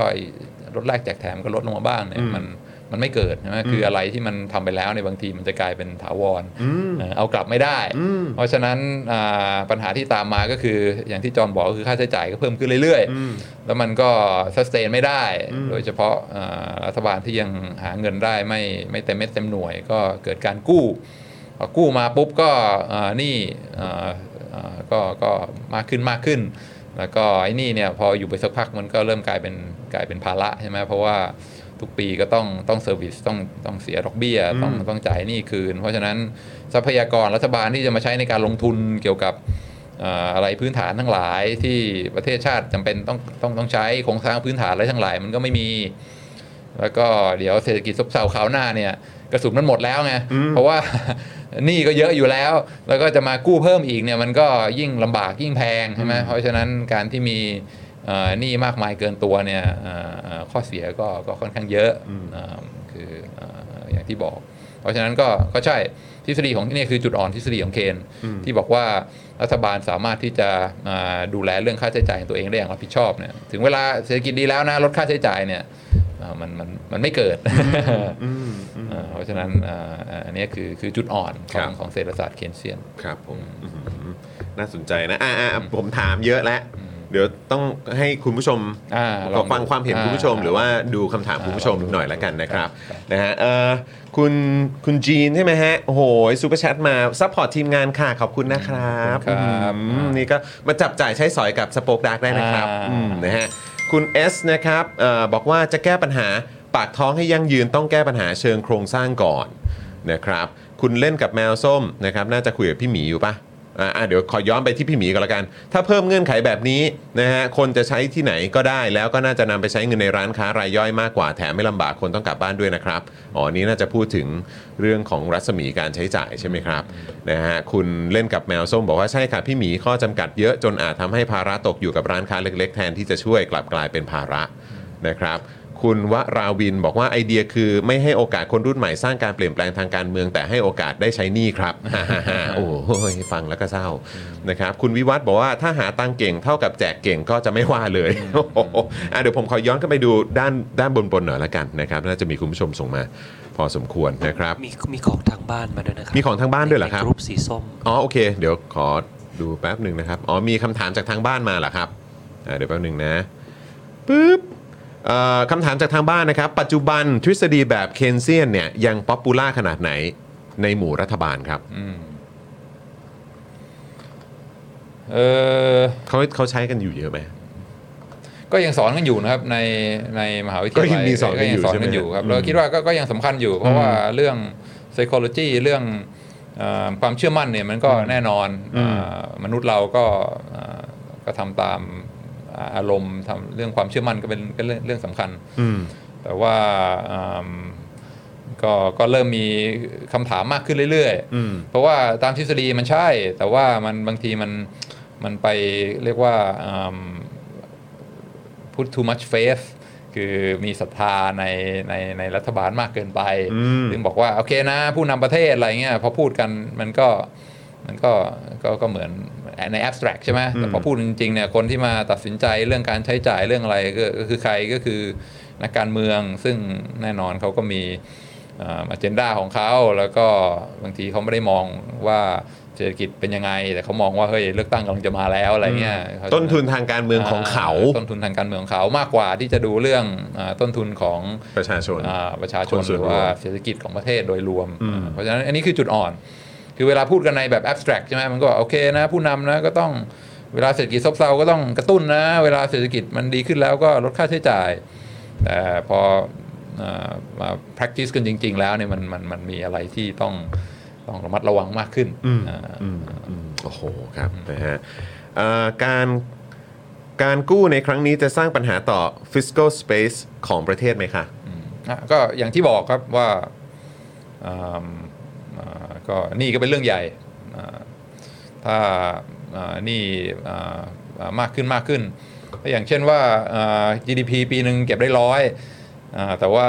อ่าเรามีหนี้ที่ต้องต้องเซอร์วิสต้องต้องเสียดอกเบี้ยทุกปีมากขึ้นมากขึ้น คือบางทีเขาก็มีขีดนะ บอกว่าเอ้ยอย่าเกิน 60%ของ GDP นะหนี่ของของของภาครัฐเนี่ย ซึ่งคิดว่าของประเทศไทยก็ถึงหรือว่าใกล้จะทะลุแล้วนะอ่ามันก็คือ fiscal space ที่พูดถึงใช่ไหมก็คือ พอเก็บภาษีมาได้แล้วอ้าวจ่ายดอกเบี้ยอ่าอ่าแล้วก็ใช้หนี้ซึ่งมันทำให้มันมีมันมันเสียโอกาสที่จะลงทุนในเรื่องอื่น ๆ ที่อาจจะสำคัญสำหรับประเทศใช่ไหมโครงสร้างพื้นฐานอะไรพวกเนี้ยการศึกษาอะไรเนี้ยมันมันมันขาดทรัพยากรในการเอ่อลงทุนพวกนี้ เพราะว่าต้องมัวไปใช้หนี้แล้วก็อีกอย่างก็คือเดี๋ยวเศรษฐกิจซบเซาคราวหน้าก็หนี้เยอะอยู่แล้วมายิ่งเอ่อ รัฐบาลมีหนี้เพิ่มขึ้นเท่าไหร่เนี่ยการจะกู้มันก็ยิ่งอาจจะยากขึ้นแพงขึ้นเท่านั้น เพราะว่าเอ่อพวกผู้ให้กู้นี่มองเฮ้ยมีหนี้เยอะอยู่แล้วนี่หว่าจะกู้เพิ่มอีกเหรอเอ่อจะตกลงจะมีปัญญาจ่ายคืนไหมเพราะฉะนั้นถ้าแบบว่าหนี้เยอะอยู่แล้วเนี่ยต่อไปจะกู้เพิ่มกู้เพิ่มเนี่ยดอกเบี้ยมันก็ยิ่งสูงขึ้นสูงขึ้น เพราะฉะนั้นมันก็ทำให้ปัญหามันมันมันต่อเนื่องไปเพราะฉะนั้นถ้าเป็นไปได้เนี่ยเอ่อระมัดระวังเรื่องเรื่องหนี้มันก็ เอ่อเรียกว่า more responsible ใช่ไหมในระยะยาว เห็นหลายคนบอกว่าใช่มันกู้มาวันนี้ใครจะเป็นคนใช้จ่ายก็คือลูกหลานต้องต้องจ่ายคืนใช่ไหมก็คล้ายๆกับเป็นการอ่าผลักผลักภาระให้ให้คนในอนาคตด้วยเช่นเดียวกันโอ้โหครับนะฮะเอิ่มถ้าอ๋อเดี๋ยวกันนะเอบโอ้โห คุณผู้ชมก็คอมเมนต์กันมาเยอะนะครับเอ่อคุณเอ่ออะไรนะเนี่ย เดี๋ยวกันนะ พอต้องกู้ผ่านพพรบกู้จะผ่านหลายด่านเลยค่ะเลยบอกเบื้องต้นว่าจะได้เดือนพฤษภาคม อ๋อ คือกำลังคุยอยู่ว่าจะได้หรือไม่ได้ใช่ไหมครับ นะฮะเอิ่มอะไรนะครับ อยากให้หมุนต่อเยอะๆ แต่รัฐบาลไม่รู้เลยเหรอว่า พ่อค้าหมูหรือผักผลไม้ต้องสั่งจากตลาดใหญ่กว่าที่อยู่คนละเขต พอรับเงินมาไม่สามารถนำไปลงทุนต่อได้ก็แบกภาระไม่ไหว โอ้โห เออ มันก็มีเรื่องนี้ด้วย นะครับแต่เห็นเขาบอกเขาเขาเปิดให้เป็นอ๋อแต่เอ่อพอใช้คำว่าเขตนะนะเออทีแรกจะบอกว่าเออมันก็เป็นระดับอำเภอแล้วไงเออนะไม่ใช่แค่สี่รัศมี 4 กิโลเมตรแล้วอะไรแบบนี้เศรษฐกิจสมัยนี้มันเชื่อมโยงกันหมดแล้วใช่ไหมครับอ่าไม่ได้แบบว่าซื้อขายกันอยู่แต่ในในในอำเภอในจังหวัดใช่ไหมมันมันมันมันconnection มันเยอะกว่านั้น อืมอืมนะครับ ถ้ากระตุ้นได้แค่ wave เดียวก็เสียของเลย อืมครับผม แต่คืออันนี้คือ ตามความเข้าใจของผมคือหมายความว่าการกระตุ้นนี้เนี่ยมันจะไปกระตุ้นให้เกิดพายุหมุนยิบย่อยอะไรต่างอ่าๆ เกิดขึ้นอันนี้ผมเข้าใจถูกปะอืม ที่เขาเห็นตอนที่เขาแบบนำเสนอไอเดียนี้ของคำว่าพายุหมุนทางเศรษฐกิจเนี่ยก็ก็อย่างที่บอกก็คือว่าพายุหมุนใหญ่มาจากรัฐบาลปุ้ง อ่าแล้วก็แจกไปใช้ต่อไม่ใช่คนได้เงิน ใช้เสร็จปุ๊บจบอ่าอืมคือพอใช้เสร็จเงินไปอยู่ในกระเป๋าใคร คนนั้นก็ต้องใช้ต่อด้วย อันนี้ก็คือที่คุณผู้ชมพูดใช่ไหมว่า ร้านค้าเล็กจะทำยังไงอะอ่าเออแบบว่าเอาไปใช้ขนาดใหญ่ เออเอาไปใช้ข้ามพื้นที่อ่าหรืออะไรแบบนี้ได้หรือเปล่าใช่ข้อจำกัดใช่มันก็มีใช่ใช่เขาจะไปลงทุนต่อยังไงใช่ใช่เออถ้าสมมติมันจบที่รอบแรกเนี่ยพอใช้เสร็จปุ๊บมันต่อไปต่อไม่ได้ มันก็มันก็ไม่เกิดพายุหมุนอืมอืมมันก็เสียของใช่อย่างที่บอกอืมอืมเพราะเพราะฉะนั้นคือจะคือมันต้องคำนึง ถึงคนส่วนใหญ่ด้วยใช่ไหมครับอ่าคือว่ามันต้องไหลต่อไปได้นะเรื่อยๆ เงินเข้ากระเป๋าคนนี้เสร็จเข้ากระเป๋าคนนู้นต่อ เข้ากระเป๋าคนนั้นต่อให้มันให้มันให้มันหมุนเวียนต่อไปเรื่อยๆ ถ้ามันจบแค่รอบสองรอบแรกมันก็มันก็ไม่เกิดตัวคูณอย่างที่ที่เราที่เราพูดถึงอืมครับผมนะฮะเอิ่มนะฮะเอ่อ จะแก้ปัญหา supply chain และปัญหาสภาพคล่องยังไง เช่น รับของที่มาส่งทางออนไลน์ หรือรถขนส่งอื่นๆ ก็จ่ายเป็นดิจิตอลไม่ได้ แถมพอเงินเข้ารายใหญ่ไปเป็นเอ่อรายใหญ่ไป จ่ายเป็นค่าแรงไม่ได้ มันก็ตันตรงนั้นแหละอ่า ครับอือ่าดีมากครับเองนี้ด้วยใช่ครับอืมอืมคือถ้าใช้ไม่ได้ถ้ามันมีข้อจำกัดมาก ถ้ามันไม่สามารถไหลต่อได้เนี่ยไอ้ก็เลิกพูดกันเรื่องพายุหมุนมันก็มันก็จบแค่นั้นอืมอ่าอืมอืมอะไรก็ตามที่มันมาคอยขัดทำให้เงินไม่สามารถไหลต่อไปได้เนี่ย ส่วนใหญ่จะเอ่อทำให้เอ่อไอ้แรงหมุนเนี่ยมันมันมันมันอ่อนลงอืมอ่าอืมอืมนะฮะอันนี้ถามอาจารย์วินัยหน่อยได้ไหมเพราะว่าบางคนก็แบบมองในแง่ของว่าแบบ เออแบบ คือมันมันมันก็เชื่อมเชื่อมโยงมาจากไอ้เรื่องของคำว่า winner loser mentality อะไรเนี่ยอืมอืมแล้วผมแค่มีความรู้สึกว่าเออแบบอันเนี้ยมันก็ใช้ได้นะ ถ้าเกิดว่าในแง่ของแบบอาจจะเป็นธุรกิจอะอืมนะความเป็นเอ่อ entrepreneur หรือว่าอาจจะเป็นแบบเหมือนแบบเป็นคนที่ทำธุรกิจอืมส่วนตัวของตัวเองอืมหรือว่าแบบเป็นบริษัทเป็นบริษัทบริษัทเดียวอะ่ะอืมก็ว่าไปอย่าง แต่เราสามารถใช้แนวคิดแบบนี้กับการกับการบริหารเศรษฐกิจ ระดับประเทศได้ไหมฮะอืมเอออเพราะว่าคือก็แน่นอนแหละอย่างบริษัทอย่างอะไรต่างๆบางทีมันก็ต้องมีการแบบซีโอต้องนะเออวิมันนเนต้อองร์เออใช่ไหมฮะเออแต่ว่าเราเราเอามาใช้ตรงจุดนี้ซึ่งมันมีรายละเอียด และมีคนที่เกี่ยวข้องเยอะแยะมากมายอืมใช่ไหมครับลำดับอ่าบังคับบัญชาอะไรต่างๆ นี่ยังไม่พูดถึงระบบ การเมืองแฝงที่มันแฝงอยู่อีกนะในเรื่องของอำนาจแฝงไม่ใช่อำนาจที่แบบตรงไปตรงมานะคนมีอำนาจเท่านี้สั่งการอย่างนี้ได้นู่นนี่รับผิดชอบอย่างนี้ แต่คือมันมีสภาพแบบอำนาจแฝงที่แบบว่ามีปัจจัยภายนอกเข้ามาอะไรแบบนี้ที่แบบสั่งการได้อีกอะไรเงี้ยคือแบบว่าคิดว่าเราใช้แนวคิดอย่างนั้นได้ไหมครับ กับการบริหารเศรษฐกิจระดับประเทศนะครับ เออ ตามอ่าตามความเข้าใจคิดว่า คิดว่าสำคัญนะครับอ่าผู้นำต้องต้องมีต้องมีวิสัยทัศน์ว่าอ่าเราเราจะโกซัมแวร์อะไรเงี้ยอ่าว่า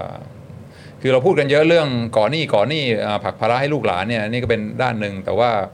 บางทีเราก็อ่าไม่ได้คิดอ่าเกี่ยวกับอนาคตของลูกหลานอย่างอย่างอย่างรอบด้าน นี่ก็เป็นด้านหนึ่งแต่ว่าอีกด้านหนึ่งก็คือว่าอ่าอ่า เศรษฐกิจของเราจะโตหรือเปล่า เศรษฐกิจเราโตไม่โตเนี่ยมีผลต่อลูกหลานเรามากมากมากมากจริงๆอ่าถ้าเศรษฐกิจไม่โตก็อ่าอ่าชีวิตลูกหลานเราก็ก็ไม่ได้ดีขึ้น แล้วก็อืมถ้าเกิดยิ่งเพื่อนบ้านอ่าต่างประเทศเขาโตกันเนี่ยสักพักเราก็โดนทิ้งแล้วก็อ่ามองเพื่อนบ้านก็โอ้โหเขาเขาไปไกลแล้วเรายังไม่ไม่ไปไหนเลยใช่ไหม ก็เพราะฉะนั้นสำคัญอ่าการที่มีมีวิชั่นแล้วก็บอกว่าเฮ้ยอ่าเราจะทำยังไงเศรษฐกิจเราถึงจะโตเราถึงจะก้าวหน้าใช่ไหมอย่างเช่นอ่าช่วงนี้ก็คนไทยก็ชอบไปไปญี่ปุ่นกันเยอะใช่ไหมอ่าไปญี่ปุ่นก็รู้สึกว่าเออประเทศที่พัฒนาแล้วนะมันโอ้ยมันซีวิไลมันมันมันมันน่าไปนะแล้วก็ลองคิดว่าเอออีกสักกี่ปีนะอ่าเมืองไทยถึงจะแบบว่า คือถ้าไปญี่ปุ่นตอนนี้เนี่ย standard ของญี่ปุ่นตอนเนี้ยอีกกี่ปีเมืองไทยถึงจะไปตามอยู่ทัน standard ไม่ต้อง standard เท่าญี่ปุ่นคือ stand คือเอาเอาเอาตอนเนี้ยหยุด freeze time ไว้ตอนเนี้ยอีกกี่ปีเมืองไทยถึงจะถึงญี่ปุ่นได้ในใน standard ของญี่ปุ่นวันนี้อีกกี่ปีใช่ไหมมันมันก็ขึ้นอยู่กับว่าอ่าเราเรามีความเศรษฐกิจโตหรือเปล่าใช่ไหมถ้าถ้าดูแบบรายได้ต่อหัวอะไรเงี้ยอืม GDP per capita ซึ่งเป็นตัววัดว่ามีมีความก้าวหน้าแค่ไหนก็ GDP ต่อหัวของญี่ปุ่นเนี่ยก็ถ้าถ้าวัดกันแบบแฟร์ๆนะ คือเอาว่าเออของบางอย่างในญี่ปุ่นมันก็แพงกว่าเมืองไทยด้วยอะไรเงี้ยเพราะฉะนั้นก็อาจารย์ให้มันสมเหตุสมผลเนี่ยก็เท่าที่คือประมาณเท่าที่นักเศรษฐศาสตร์พอจะวัดได้อย่างดีที่สุดเนี่ยก็บอกว่าโดยเฉลี่ยคนญี่ปุ่นเนี่ย average อ่ารวยกว่า average คนไทยประมาณ 2 เท่ากว่าๆ2.2อะไรเงี้ยอ่าก็คือคือหมายความว่าประชาชนทั่วไปอ่าอ่าอืมก็คือจะมีใช้คำว่าก็ใช้คำว่ารวยกว่าแหละอ่ารวยกว่าคนไทยอ่าประมาณโดยทั่วไปสองเท่าสองเท่าอ่าสองเท่าอืมคือคนทั่วไปของเขาใช่รวยกว่าคนทั่วไปของเราโดยสอเฉงลี่ยเท่าโดยเฉลี่ยโดยเฉลี่ยก็ถามว่าอีกกี่ปีเมืองไทยถึงจะรวยเท่าญี่ปุ่นตอนนี้วะาอันนี้คือในเคสที่ว่า ประเทศเขาหยุดนิ่งด้วยนะอ่าประเทศอยู่นิ่งเอออ่าต้องต้องอีกกี่ปีถึงจะถึงจะถึงจะเท่าญี่ปุ่นตอนนี้เพราะญี่ปุ่นตอนนี้เวลาไปญี่ปุ่นก็เออแม่งดีว่ะอ่าประเทศเขาแม่งซีวิไลว่ะชอบ เมื่อไหร่เมืองไทยจะเป็นอย่างนี้ได้เอ่อก็อ่ามีอ่าคุยกันได้เลยบอกว่าถ้าสมมุติว่ามันมันก็อยู่ที่ว่าอ่าเศรษฐกิจเราโตปีละกี่เปอร์เซ็นต์อ่าอย่างเช่นว่ามันมันจะมีทริคอยู่อันหนึ่งที่นักเศรษฐศาสตร์ใช้เขาเรียกว่า rule of 70 กฎอ่า70อะนะ ก็คือถ้าอยากจะรู้ว่าอ่าเศรษฐกิจจะโตขึ้นเป็นสองเท่า ภายในระยะเวลากี่ปีเนี่ยให้เอา 70 แล้วก็หารด้วยอัตราการเติบโตอืมอย่างเช่นว่าถ้าสมมติเมืองไทยจากนี้ไปเนี่ยโตปีละหนึ่งเปอร์เซ็นต์อืมใช่ไหมกว่าที่รายได้จะเพิ่มขึ้นเป็นสองเท่าตัวเนี่ยก็เจ็ดสิบปีนั่นก็ผม38แล้วนะครับอ่าก็คือเนี่ยอ่าลูกเพิ่งเกิดใช่ไหมเอออ่าก็ ลูกตอนอายุเจ็ดสิบนะคือเกษียณไปแล้วสิบปีอ่าคือตอนนั้นแหละเมืองไทยจะจะเท่าญี่ปุ่นตอนนี้อ่าอันนี้คือถ้าอัตราการโต 1%ต่อปีอืมรอไป 70 ปี ผมไม่โคตรนานเลยคงคงไม่ทันได้อืมได้เห็นนะอืมแต่สมมุติว่าถ้าสามารถบูตอัตราการโตได้เป็นเป็น2%เนี่ยอืมคือต้องต้องรออีกกี่ปีถึงถึงจะเท่าญี่ปุ่นตอนนี้ก็70หาร2ก็คือ35ปีอืมเออนี่ก็อาจจะ ยังอาจจะได้เห็นใช่ไหมคือลูกก็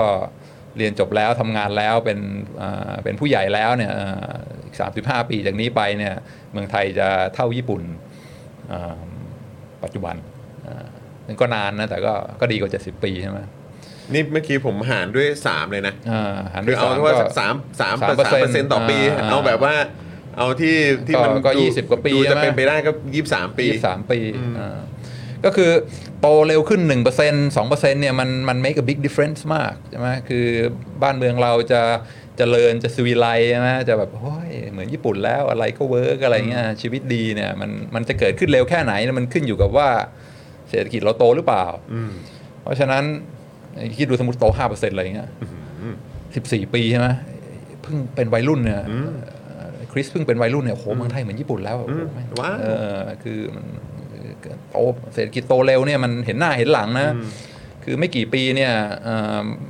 บ้านเมืองแม่งก้าวหน้าสุวีไลอะไรเงี้ยเพราะฉะนั้นใช่เราในแง่หนึ่งเราก็มีความรับผิดชอบกับอ่าคนรุ่นอนาคตด้วยว่าเราต้องอย่าไปก่อหนี้ให้เขามากเกินไป ให้เขาต้องใช้จ่าย แต่ว่าต้องอย่าลืมด้วยว่าชีวิตของอาคนในอนาคตเนี่ยจะดีจะร้ายแค่ไหน มันก็อยู่ที่ว่าปัจจุบันเราสามารถทำให้เศรษฐกิจเราโตได้อ่า เร็วหรือช้าแค่ไหน ถ้าสมมติเราปล่อยให้มันซบเซา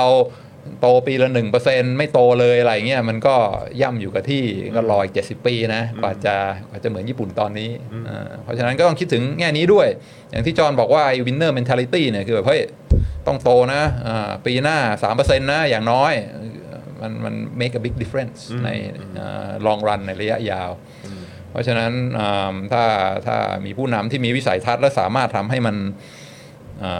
มันมันเติบโตได้เนี่ยก็ก็เป็นเป็นเรื่องสำคัญมากสำหรับลูกหลานว่าอ่าชีวิตของเขาจะจะดีขึ้นกว่าชีวิตในรุ่นเราหรือเปล่ามากน้อยแค่ไหนครับผมนะฮะอะคอมเมนต์มานะครับเอ่อยุคนี้คนไม่ค่อยอยากอยู่นานอายุยืนแล้วเพราะยิ่งอยู่นานยิ่งทุกข์ทรมานเออนะครับเออแล้วตอนนี้จริงๆแล้วจริง ๆ เรื่องของอัตราการเกิดเนี่ย อัตราการเกิดอืมในบ้านเรานี่ก็แบบลดลงเรื่อยๆลดลงเหมือนมันเรื่อยจะศูนย์จะถึงเออศูนย์เปอร์เซ็นต์แล้วนะใช่เห็นเช็คอยู่ศูนย์จุดสองเปอร์เซ็นต์อะไรเงี้ยๆซึ่งก็คือมันก็สะท้อนถึงความเชื่อมั่นของประชาชนด้วยเหมือนกันว่าจะมีลูกดีไหมนะฮะคือควรจะมีลูกดีเหรอ เออ นะครับ แล้วอันนี้มันก็กระทบไปหมดนะคุณผู้ชม ก็คือแบบว่า เดี๋ยวต่อไปโรงเรียน มหาวิทยาลัย สถานศึกษาอะไรต่างๆ ก็คือแบบ ก็จะเหมือนรายรายได้เขาก็จะน้อยลงด้วยอะอ่า ใช่ไหมฮะ เด็กก็น้อยลง โอ้ดีมากใช่คนก็ใช่ไม่ได้ไปเรียน ใช่ใช่ใช่ไหมฮะใช่เออ มันก็จะแบบ มันก็จะไม่พอฮะอ่าอย่างที่จอห์นพูดเลยเราพูดถึงดีแมนใช่ไหมถ้าสมมติไม่มีคนเนี่ยก็มันก็ไม่มีดีแมนก็จบใช่ไหมอ่าถ้าถ้าประชากรอ่าลดลงลดลงเนี่ยอ่าก็กระตุ้นไปเถอะถ้าไม่มีไม่มีคนมันก็ไม่มีไม่มีผู้บริโภคอ่าอืมใช่ มันก็จะส่งผลหมดนะครับคุณผู้ชมเอ่อ คุณวารินบอกว่าฟังอาจารย์ทีไรเหมือนได้ up level สมองทุกครั้งเลยค่ะว้าวขอบคุณนะครับฝากฝากแชร์ด้วยนะฮะฝากแชร์ด้วยนะครับ เออ นะฮะ รบกวนด้วยนะฮะ เออ นะครับเอ่อคุณผู้กองสมัยบอกผมไม่กล้ามีแน่ ๆ เลย อันนี้คือหมายถึงลูกหรือเปล่าครับเออคุณแซคครีบอกว่าใช่ครับ การศึกษาการวิจัยพัฒนาเสรีภาพในการแสดงออกคือหนทางพัฒนาเศรษฐกิจชาติอืมนะครับ คือมันมันก็ต้องแบบทำในด้านอื่น ๆด้วยอะ่ะ มันก็คงไม่ใช่แค่แบบลงทุนตุ้มลงไป แต่ว่าด้านอื่นก็คือเหมือนเดิมมันเนอะอืมอืมเออใช่ไหมฮะหรือว่าแบบเออปัญหาหรืออะไรต่างๆ ที่มันก็ค้างคามานาน ถ้าเกิดยังคงไม่สะสางนะทำแบบเดิมไป คือแม้ว่าเศรษฐกิจจะขึ้น GDP 5%นะฮะแต่ปีถัดไปมันความเชื่อมั่นของคนก็เหมือนเดิมอะไรมันก็ไม่ได้ช่วยอะไรเลยใช่ไหมฮะเออคนก็แบบว่าโอ้ยไม่ไม่มีความเชื่อมั่น ไม่มั่นใจในรัฐบาลหรือว่าผู้นำเนี่ยอันนี้ลำบากนะครับ นะฮะเอ่อคุณน้องอุ้มบอกว่าผม 31 แล้วกับแฟนไม่อยากมีลูกให้ลูกมาลำบากครับ คุณธนาหนูว่ามีลูกกับมีได้ แต่คงไม่ให้ลูกเกิดในประเทศนี้ คุณมายาสวัสดีนะครับ คุณจูนบอกว่าทุกวันนี้เด็กหลุดออกจากระบบการศึกษาตอนโควิดไปเท่าไหร่เอากลับเข้าระบบได้เท่าไหร่เงียบเลยเรื่องนี้นะครับ คุณเครซี่บอกว่าเสียดายที่ตอนมหาวิทยาลัยไม่ตั้งใจเรียนเศรษฐศาสตร์อะก็นี่ไงก็มาดูรายการนี้ไงนะอาจารย์วินัยมามาแบบว่ามาแชร์ให้ฟังแบบง่าย ๆเลยนะครับ คุณโปเกมอนบิวว่าถ้าเงินไม่มากพอก็ไม่กล้ามีลูกสงสารลูกเออนี่ประเด็นใหญ่เลยนะอืมถ้าเงินแบบเหมือนมันไม่พออะอืมคือแม้กระทั่งสำหรับพ่อแม่เองก็คือแบบก็ลำบากเลยอืมอืมเออนะครับ มันก็มันก็ส่งผลถึงลูกเราเหมือนกันนะไม่ใช่แค่เมืองไทยนะครับออเขาถาม อีลอนมัสว่าอะไรคือเออความเสี่ยงอันดับหนึ่งอืมก็ไม่บอก climate change ไม่บอก AI นะ บอกว่าอ่า population crash เนี่ยคืออันดับหนึ่งมาแน่ เพราะว่าเรื่องประชากรเนี่ยแนวโน้มนี่แม่งชัวร์ใช่คือพอคนไม่มีลูกกันพอออาประชากร crash ลงเนี่ยโอ้โหมันก็คงต้องก็คงอ่อเตรียมใจไว้มวลมนุษยชาติคงต้องเรียนรู้กันเอาไว้มั้งครับอ่าคงต้องเรียนรู้กันเอาไว้ว่านี่คือสิ่งที่ มันต่อเนื่องมาจากก็พวกคุณกันทั้งนั้นแหละเออนะครับ คุณอาทิตย์บอกว่าสวัสดีอาจารย์วินัยและคุณจรครับ สวัสดีนะครับครับคุณดีเคบอกว่าดูรายการนี้เหมือนได้เรียนเศรษฐศาสตร์ไปด้วยค่ะอืมคุณการดานะครับบอกว่าในฐานะคนที่กำลังจะแก่เนี่ยอยากให้มีการผ่านกฎหมายการุญยฆาตค่ะ จะได้ไม่ต้องทรมานกับความแก่ และความป่วยไข้ไม่ต้องเป็นภาระประเทศด้วยนะครับ คุณแซคคารีบอกว่าคุณตั้มไปอยู่นิวซีแลนด์ลูก 4 คนแล้วเออใช่รถหลายคันด้วย รถหลายคันด้วยแล้วเราก็โอ้โหออกรถโคตรบ่อยเลยเราก็แบบอะไรวันนี้เออเนี่ยอยากจะย้ายไปอยู่ด้วยเลยเนี่ยเออนะฮะความมั่นใจสูงเออนะฮะมั่นใจเลยนะครับคุณกะเพราไก่ไข่ดาวบอกว่าสภาพสังคมระบบการศึกษาโตมาต้องใช้หนี้สงสารเด็กครับ ไม่อยากให้เขาต้องมาเจออะไรแบบนี้อืมนะครับ คุณนวมินทร์บอกว่าอยากมีบ้านก่อนมีลูก แต่จะเอาเงินไหนมาซื้อบ้านนะ ไก่กับไข่ไหมฮะอืมปัญหาไก่กับไข่อ่านะครับเอ่อคุณพนิตาบอกว่าปัญหาเรื่องจำนวนประชากรเนี่ยมันต้องแก้ไขที่รากของปัญหาเลย ไม่ใช่แค่รูปหน้าปะจมูกอืมเพราะมันมันเชื่อมโยงกับหลายเรื่องนะอืมใช่ไหมก็แน่นอนมันก็เรื่องรายได้ของพ่อแม่ด้วยแหละ เรื่องของความมั่นคงในชีวิตนะฮะเออมันก็มีเรื่องของพวกนี้ด้วย เรื่องของสาธารณสุข เออว่าเราจะไปหาหมอที่ไหนก็ได้ไหมเออหรือว่าจะได้รับการดูแลตรงนี้ขนาดไหน หรือว่าต้องซื้อต้องซื้อประกันเองอืมหรือว่ายังไงอะไรอย่างเงี้ยหรือว่าเอ่อคุณภาพการศึกษาด้วยเออรัฐให้ความสำคัญกับเรื่องนี้ขนาดไหนใช่ไหมครับ หรือว่าโอ้โหอีกเยอะแยะมากมายเนาะนั่นก็กระแสของโลกด้วยใช่ไหมครับว่าพอพอการศึกษามันเริ่มอ่าผู้หญิงเริ่มเริ่มมีการศึกษามากขึ้น แล้วก็อ่าทำงานมากขึ้นอะไรเงี้ยก็การการดีเลย์การมีลูกอาพอ อายุมากขึ้นก็มียากขึ้นด้วยใช่ไหมมันก็มันก็อ่าก็กระแสของสังคมที่ไปในไปในอ่าแนวทางนี้อ่าซึ่งหรือว่าแม้กระทั่งเรื่องของการที่จะเอ่อส่งเสริมหรือว่าสนับสนุนหรืออะไรแบบเนี้ยเนาะอืมเออเรื่องของการลาอืมการลาไปเอ่อไปเลี้ยงลูกก่อนอ่าอะไรอย่างเงี้ยเออแล้วกลับมาทำงานได้ไหมอ่าหรืออะไรแบบเนี้ยคือแบบเออผมเพิ่งเออคุยกับนักเรียนเวียดนามเขาบอกว่าที่เวียดนามนี่ก็ตื่นตัวแล้วนะขนาดยัง ยังไม่เอ่อยังไม่วิกฤตเท่าประเทศไทยเนี่ยแต่เวียดนามบอกแล้วว่าเอ่อผู้หญิงลาคลอดได้หกเดือนตามกฎหมาย ว้าวโอ้โหเวียดนามไม่ก้าวหน้ามากหกเดือนเดือนหกเดือนครับอ่านี่แหละคือการสนับสนุนให้เอามีจริงครับเอาให้จริงมีลูกาเออนะครับฟูเพย์นะครับหกเดือนนะฟูเพย์ด้วยอ่าฟูเพย์อ่าโอ้โหคือแบบฮะเรานึกว่าเอ่อ สามเดือนก็เยอะแล้วนะโอ้โหเวียดนามแม่งเอาจริงเอาจริงหกเดือนครับเขาเห็นแล้วไงว่ามาละเอ่อเอ่อแต่ก่อนเนี่ยสมัยเอ่อไปทำงานเวียดนามแรกๆเนี่ยนักเรียนทุกคนมีลูกคนละสองคนละสองคนละสองตอนนี้เริ่มเหลือหนึ่งไม่มีเริ่มไม่มีเอ่อรัฐบาลเริ่มตื่นตัวแล้วว่าไม่ได้แล้วนะโอ้เวียดนามไม่ถึง 6 เดือนเดือนครับฟูลเพย์อ่ว้าวอ่าสุดไปเลย คุณจูนบอกว่าครอบครัว 4 คนเดือนละ 5 0,000 ยังไม่พอเออครับคุณอาทิบอกว่าต้องเหนื่อยอีกเยอะครับ ลูกมาเกิดตอนลุงคลองเมืองเนี่ย ต้องมาเครียดว่าเขาจะโตไปไปทางไหน กลัวกระทั่งจะเป็นพ่อที่ดีไม่พอด้วยเออมันก็มันก็หนักมาถึงผู้ปกครองเหมือนกันนะครับ บางทีก็ตั้งคำถามกับตัวเองเหมือนกันว่าพาลูกมาลำบากหรือเปล่าเนี่ยนะฮะคุณโอมบอกว่ารู้สึกว่าข้าราชการที่เบิกค่าเล่าเรียนลูกเนี่ยได้ได้ดีขึ้นมาเลยครับอ๋อนะฮะคุณโปเกมอนบอกสุดยอดแบบนี้สิสนับสนุนการมีลูกจริง คุณแซครีบอกว่าคนไทยต้องสู้ชีวิตไปเอารายได้ที่สูงกว่าที่ต่างประเทศ อย่างในยุโรปเกาหลีอิสราเอลส่วนคนไทยที่เก่งๆ หลายคนก็ไม่อยากอยู่ไทยวิกฤตสมองไหลของแท้นะครับคุณดีเคบอกว่าแล้วโรงพยาบาลรัฐก็ไม่ได้ดีทุกที่นะ อยากได้ดีก็คือต้องไปเอกชนก็ต้องยอมจ่ายแพงนะฮะคุณคุณแพมบอกว่าระบบสาธารณสุขระบบการศึกษา และมาตรฐานความปลอดภัยในประเทศ ต่ำขนาดนี้อย่าหวังคนไทยอยากจะมีลูกเลยครับนะฮะ คุณเครซี่บอกว่าค่าตั๋วไปเวียดนามถูกอยู่นะครับ เออ นะครับ คุณธนายศบอกว่าเมื่อไม่มีข้อจำกัดที่มาลดจำนวนประชากรโดยธรรมชาติมนุษย์ก็จะเลือกลดประชากรเอง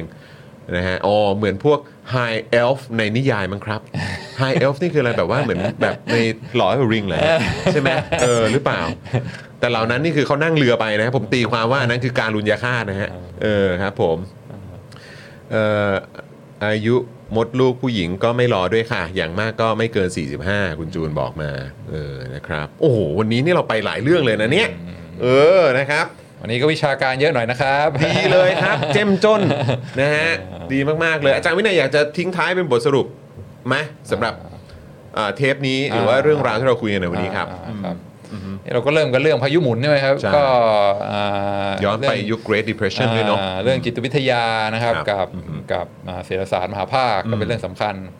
อ่าเราพูดถึงเรื่องผู้นำกันเยอะเหมือนกันอืมว่าผู้นำมีความน่าเชื่อถือแค่ไหน แล้วก็สามารถที่จะอ่าสร้างความเชื่อมั่นให้ให้คนในในประเทศได้มากแค่ไหนก็สำคัญมาก แล้วก็เรื่องการใช้จ่ายของภาครัฐใช่ไหมครับก็มีทั้งอ่าข้อดีข้อเสีย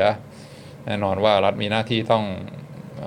ถ้าถ้าเศรษฐกิจมันซบเซาก็ต้องก็ต้องกระตุ้นอืมซึ่งก็เป็นการสร้างหนี้ แต่มันก็มีข้อดีข้อเสียใช่ไหมครับข้อข้อดีก็คือว่าถ้าเศรษฐกิจโตแล้วเนี่ยอ่าอ่าหนี่ก็อาจจะไม่ใช่ปัญหาอ่าแต่ข้อเสียคือว่าถ้าเศรษฐกิจเศรษฐกิจไม่โต แล้วก็หนี่มันเริ่มหนักขึ้นหนักขึ้น มันก็เป็นเป็นภาระต่อคนอ่าในในอนาคต แต่ว่าทิ้งท้ายเลยคือว่ามันเอ่ออย่าไปอย่าไปมองเรื่องเรื่องเรื่องหนี้สินอย่างเดียวอ่าเรื่อง อ่าอัตราการเติบโตทางเศรษฐกิจนี่ก็สำคัญมากด้วยเหมือนกันอ่าใช่ไหมครับอ่าคนรุ่นลูกรุ่นหลานเนี่ยหันกลับมามองเราเนี่ยอ่าแน่นอนเขาก็ดูว่าทิ้งหนี้ไว้เขาเท่าไหร่ แต่ว่าอ่าเศรษฐกิจสิบสิบห้ายี่สิบปีเนี่ยถ้ามันเติบโตอย่างต่อเนื่องเนี่ยโอ้โหชีวิตของอ่าลูกหลานเราในอนาคตนี่ก็จะก็จะดีขึ้นเยอะผิดหูผิดตาเลยอ่าเพราะฉะนั้นก็ก็ก็คิดถึงเรื่องอาการเติบโตด้วยอ่า เรื่องนี้ก็เป็นเรื่องสำคัญที่ต้องอย่าให้มันหนักเกินไป แต่ว่าก็ต้องต้องต้องระมัดระวัง ถ้าเศรษฐกิจมันซบเซาติดลมอยู่นานเกินไปเนี่ยอ่ามันก็มีผลต่อคุณภาพชีวิตของคนในอนาคตด้วยอ่ามากพอสมควร ขอถามคำถามสุดท้ายได้ไหมครับเอิ่มในสภาพที่เราเป็นอยู่อย่างเงี้ยคือแบบทุกอย่างที่เราคุ้นเคยอยู่ในประเทศเนี้ยนะฮะไม่ว่าจะเป็นเรื่องของวิธีการทำงานของภาครัฐ ประชาชนอยากจะมีธุรกิจเป็นของตัวเอง ใบอนุญาตนี่มีเป็นหมื่นเลยใช่ไหมฮะเยอะแยะมากมาย เอื้อต่อการใช้ดุลพินิษและเอื้อต่อการต่อการคอร์รัปชันหรือว่าเอ่ออะไรต่างๆ เหล่านี้สวยรถบรรทุกก็มีใช่ไหมฮะเรื่องของเออการผูกขาดทางเศรษฐเศรษฐกิจก็มีปัญหาความเชื่อมั่นในระบบกระบวนการยุติธรรมของบ้านเราก็มีใช่ไหมครับเรื่องเออปัญหาทางการเมืองก็มีนะครับความเป็นประชาธิปไตยที่ถูกตั้งคำถาม นะครับ แล้วก็เอ่อเอาง่ายๆก็คือปัญหาเชิงโครงสร้างละกัน ถ้าถ้าทุกอย่างยังคงดำเนินไปอย่างเงี้ยอย่างที่เป็นอยู่ คือจะไม่มีการแตะต้องหรือแก้ไขปัญหาเหล่านี้ คืออาจจะแก้ปัญหาแค่เฉพาะผิวอืม ๆ แต่ปัญหาจริง ๆ ที่มันเป็นโครงของมันเนี่ยไม่ได้ไปแตะ อืมอืม แล้วก็มีการกระตุ้นเศรษฐกิจแบบเนี้ยอืมเออทำต่อไปเรื่อยๆอย่างเงี้ยอืม เพื่อให้เกิดเอ่อทีแรกอย่างอันนี้เรายึดตามนโยบายของรัฐบาลนี้แล้วกันนะครับ ว่าจะให้ เศรษฐกิจเนี่ยมันโตได้ 5%ต่อปีเนี่ยเออคือแบบว่าจากมุมมองของนักเศรษฐศาสตร์แล้วกันอืมคือคิดว่ามันมีความเป็นไปได้ไหมครับอืมว่ามันจะต่อเนื่องอย่างนั้นไปเรื่อยมมอ๋อไม่ไม่ได้ครับไม่ได้ไม่ได้แน่คือที่ที่บอกว่าเอานะก็คอร์รัปชันก็ยังเยอะแล้วก็อ่าแล้วก็อ่าก็เรียกว่ายังมีการผูกขาดอะไรพวกเนี้ยอ่าเอาไว้ก่อนให้เศรษฐกิจโตเนี่ย คือคือที่ได้ยินบอกว่าเรื่องปากท้องก่อนเนี่ยอ่ามันมันอันเนี้ยไปได้จากเขาเรียกว่าประเทศรายได้ต่ำไปถึงรายรายได้ปานกลางในอันนี้ไปได้ครับคือที่เมืองไทยประสบความสำเร็จ จากการขึ้นมาเป็นอ่า middle income economy เนี่ยก็คือใช้ลักษณะนี้ก็คือพวกสถาบันอะไรทั้งหลาย ทางการเมืองสถาบันการศึกษาเรื่องระบบยุติธรรมเรื่องอะไรต่ออะไร มันยังแบบว่าก๊อกแก๊กก๊อกแก๊กไม่ไม่ไม่ไม่ชัดเจนคุณภาพมันยังไม่ได้ใช่ไหมคือ อันนี้มันมันมันได้อยู่คือถ้าจากประเทศจนๆมาเป็นรายได้ปานกลางเนี่ยมันมันมันพอได้ คือไม่ต้องเข้าไปรื้อโครงสร้าง ไม่ต้องไปอ่าทำให้สถาบันมันมีความเข้มแข็ง แล้วก็อย่างที่เราพูดกันทั้งหลายเนี่ยคือมันได้จากขึ้นมาถึงระดับ middle income ประเทศรายได้ปานกลาง แต่ถ้าจะไปจากรายได้ปานกลางไปเป็นระดับรายได้สูงอย่างญี่ปุ่นเกาหลีอะไรเนี่ยมันมันไปไม่ได้แล้วอันนี้คือ ที่เราได้ยินกันเรื่อยๆ เรื่องอ่า middle income trap กับดับกับดักรายได้ปานกลางเนี่ยก็คืออย่างที่จอห์นพูดเนี่ยคือถ้าจะไปต่อเนี่ยมันต้องมันต้องรื้อไอ้พวกไอ้โครงสร้างองที่เราว่าเนี่ยคือคือยังไงก็ต้องแก้อ่าเพราะว่าอ่าจะจะเป็นประเทศที่มีนวัตกรรมเนี่ยแน่นอนเรื่องอการศึกษาก็ต้องได้รับการปฏิรูป ซึ่งโหยากปฏิรูปการศึกษานี่แม่ง ทั้งทั้งที่งบประมาณเยอะมากเนาะคือหลายส่วนได้ส่วนเสียคนที่มีอิทธิพลทางการเมืองนี่แบบว่ามันมันยุบยับไปหมดอะเข้าไปแก้นี่ยากมาก แล้วก็เรื่องอการลงทุน R&D อ่าการแข่งขันอะไรพวกนี้มันก็มันก็ต้องใช้ความร่วมมือจากหลาย ๆ ฝ่ายอ่าทั้งภาคการศึกษามหาวิทยาลัยทั้ง ภาคธุรกิจคือต้องต้องต้องร่วมร่วมร่วมมือมีความไว้เนื้อเชื่อใจกันอะไรเงี้ยไม่แบบเป็นฝักเป็นฝ่ายซึ่งก็คือเรื่องโครงสร้างที่เราพูดถึง เพราะฉะนั้นถ้าถ้าถ้าจะก้าวต่อไปถึงไปเป็นเหมือนญี่ปุ่นเหมือนเกาหลีเนี่ยมันมันมันต้องมันมันต้องรื้อยังไงก็ต้องรื้อถ้าถ้าจะกระตุ้นไปเรื่อยๆ แล้วก็หวังว่าโอเคนะอยู่กันไปแบบไทยๆไม่ต้อง ไม่ต้องไปรื้อไปแก้ไขเนี่ยมันก็ก็คงก็คงอยู่รายได้ปานกลางไปเรื่อยๆ ไม่ก็ลอย 70 ปีอ่าถึงจะถึงจะอ่าเหมือนญี่ปุ่นอ่าครับโอเคครับผมนะฮะเอาละครับคุณผู้ชมก็ต้องขออภัย ผมอยากได้อีกหนึ่งคำถามนะครับ ก็เลยแบบว่าขอถามอาจารย์วินัยให้เคลียร์เคลียร์กันนิดนึงนะครับนะฮะอะโอเค คุณผู้ชมโอ้โหวันนี้เจ้มจนมากเลย แล้วเดี๋ยวเราจะได้เจอกับอาจารย์วินัยอีกที ก็วีคหน้าเราเราจะพักหนึ่งอาทิตย์ใช่ไหมครับครับพี่ใหญ่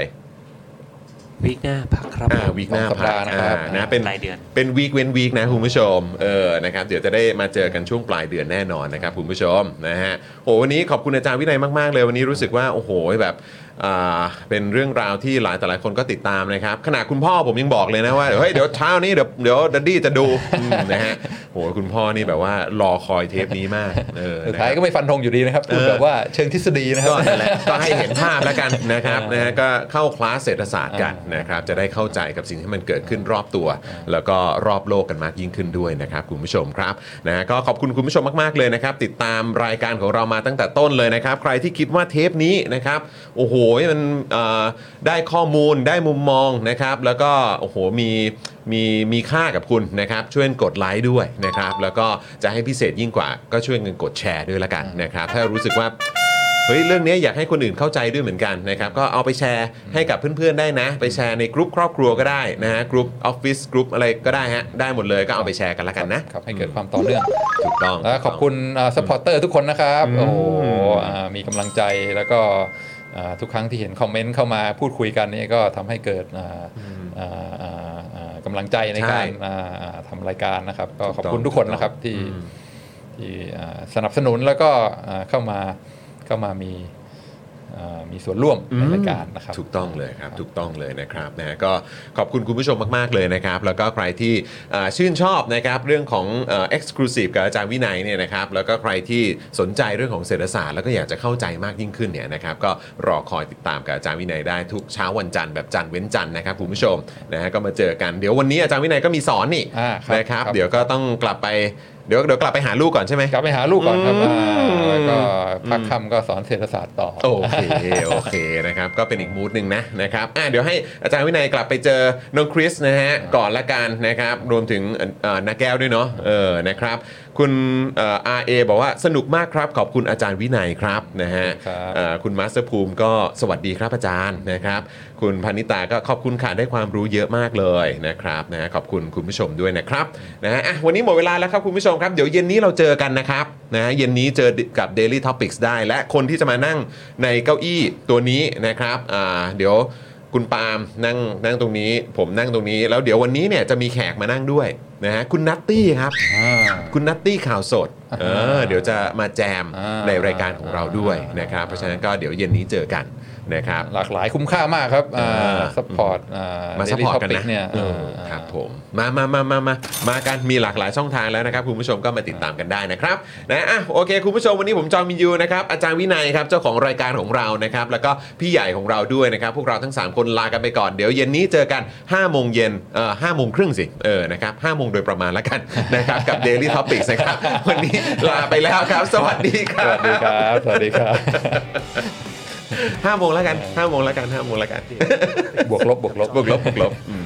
อยากจะเชิญชวนคุณผู้ชมนะคะ มาเป็น supporter ให้กับช่อง SpokeDark ของเราค่ะ ตอนเนี้ยทำง่ายมาก แค่คุณผู้ชมนะครับ กดดอกจันนะครับ แล้วก็ตามด้วยเบอร์ที่ขึ้นอยู่ตรงนี้ แล้วก็กดโทรออก หรือกดโทรออกข้างล่างนี้เลยก็ได้นะครับ แค่นี้เนี่ยคุณก็สามารถเป็น supporter ให้กับพวกเราแบบรายเดือนได้เลยนะครับ ผ่านเบอร์โทรศัพท์มือถือนั่นเองครับ เราต้องการ supporter ผู้สนับสนุนเท่าไหร่นะครับ15,000 คน ตอนนี้เรามี supporter 5,000 คนใช่นะซึ่งก็ได้บอกความต้องการนี้ไปเมื่อประมาณปีกว่าๆที่แล้วแล้ว เราก็พยายามกันนะครับเรื่อยๆเรื่อยๆเป็น1 หมื่นครับ ตอนนี้เหลือ 5,000นะครับ ไม่เป็นไร ครับ เรายังสู้ต่อครับ อีก 10,000 คนนะครับ อีก 10,000 คนเท่านั้นเอง ใช่คใช่ก็คือเราก็พยายามจะทำให้ง่ายที่สุดนะคะ สะดวกที่สุดสำหรับคุณผู้ชมนะคะ บางทีเนี่ยอาจจะแบบว่าเออไปสมัครเป็น supporter ไปทำอะไรคือแบบมันกดหลายลิงก์ใช่ มันวุ่นวายใช่ไหมใช่ มันบางทีแบบว่ามันไม่ค่อยแน่ใจว่าทำยังไง แต่ว่าอันเนี้ยคือง่ายมากที่สุดเลย แล้วก็ท่านใดที่สมัครแล้วนะครับ ก็สามารถไปติดตามคอนเทนต์ Exclusive นะครับ ได้ที่ Facebook Page SpokeDark Supporter ได้เลยแล้วก็สำหรับ Supporter ท่านใด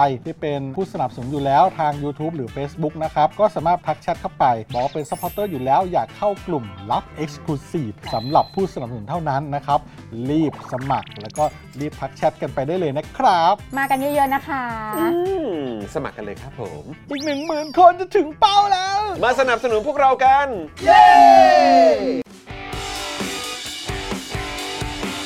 Daily t o p i c ก กับจอห์นวินยู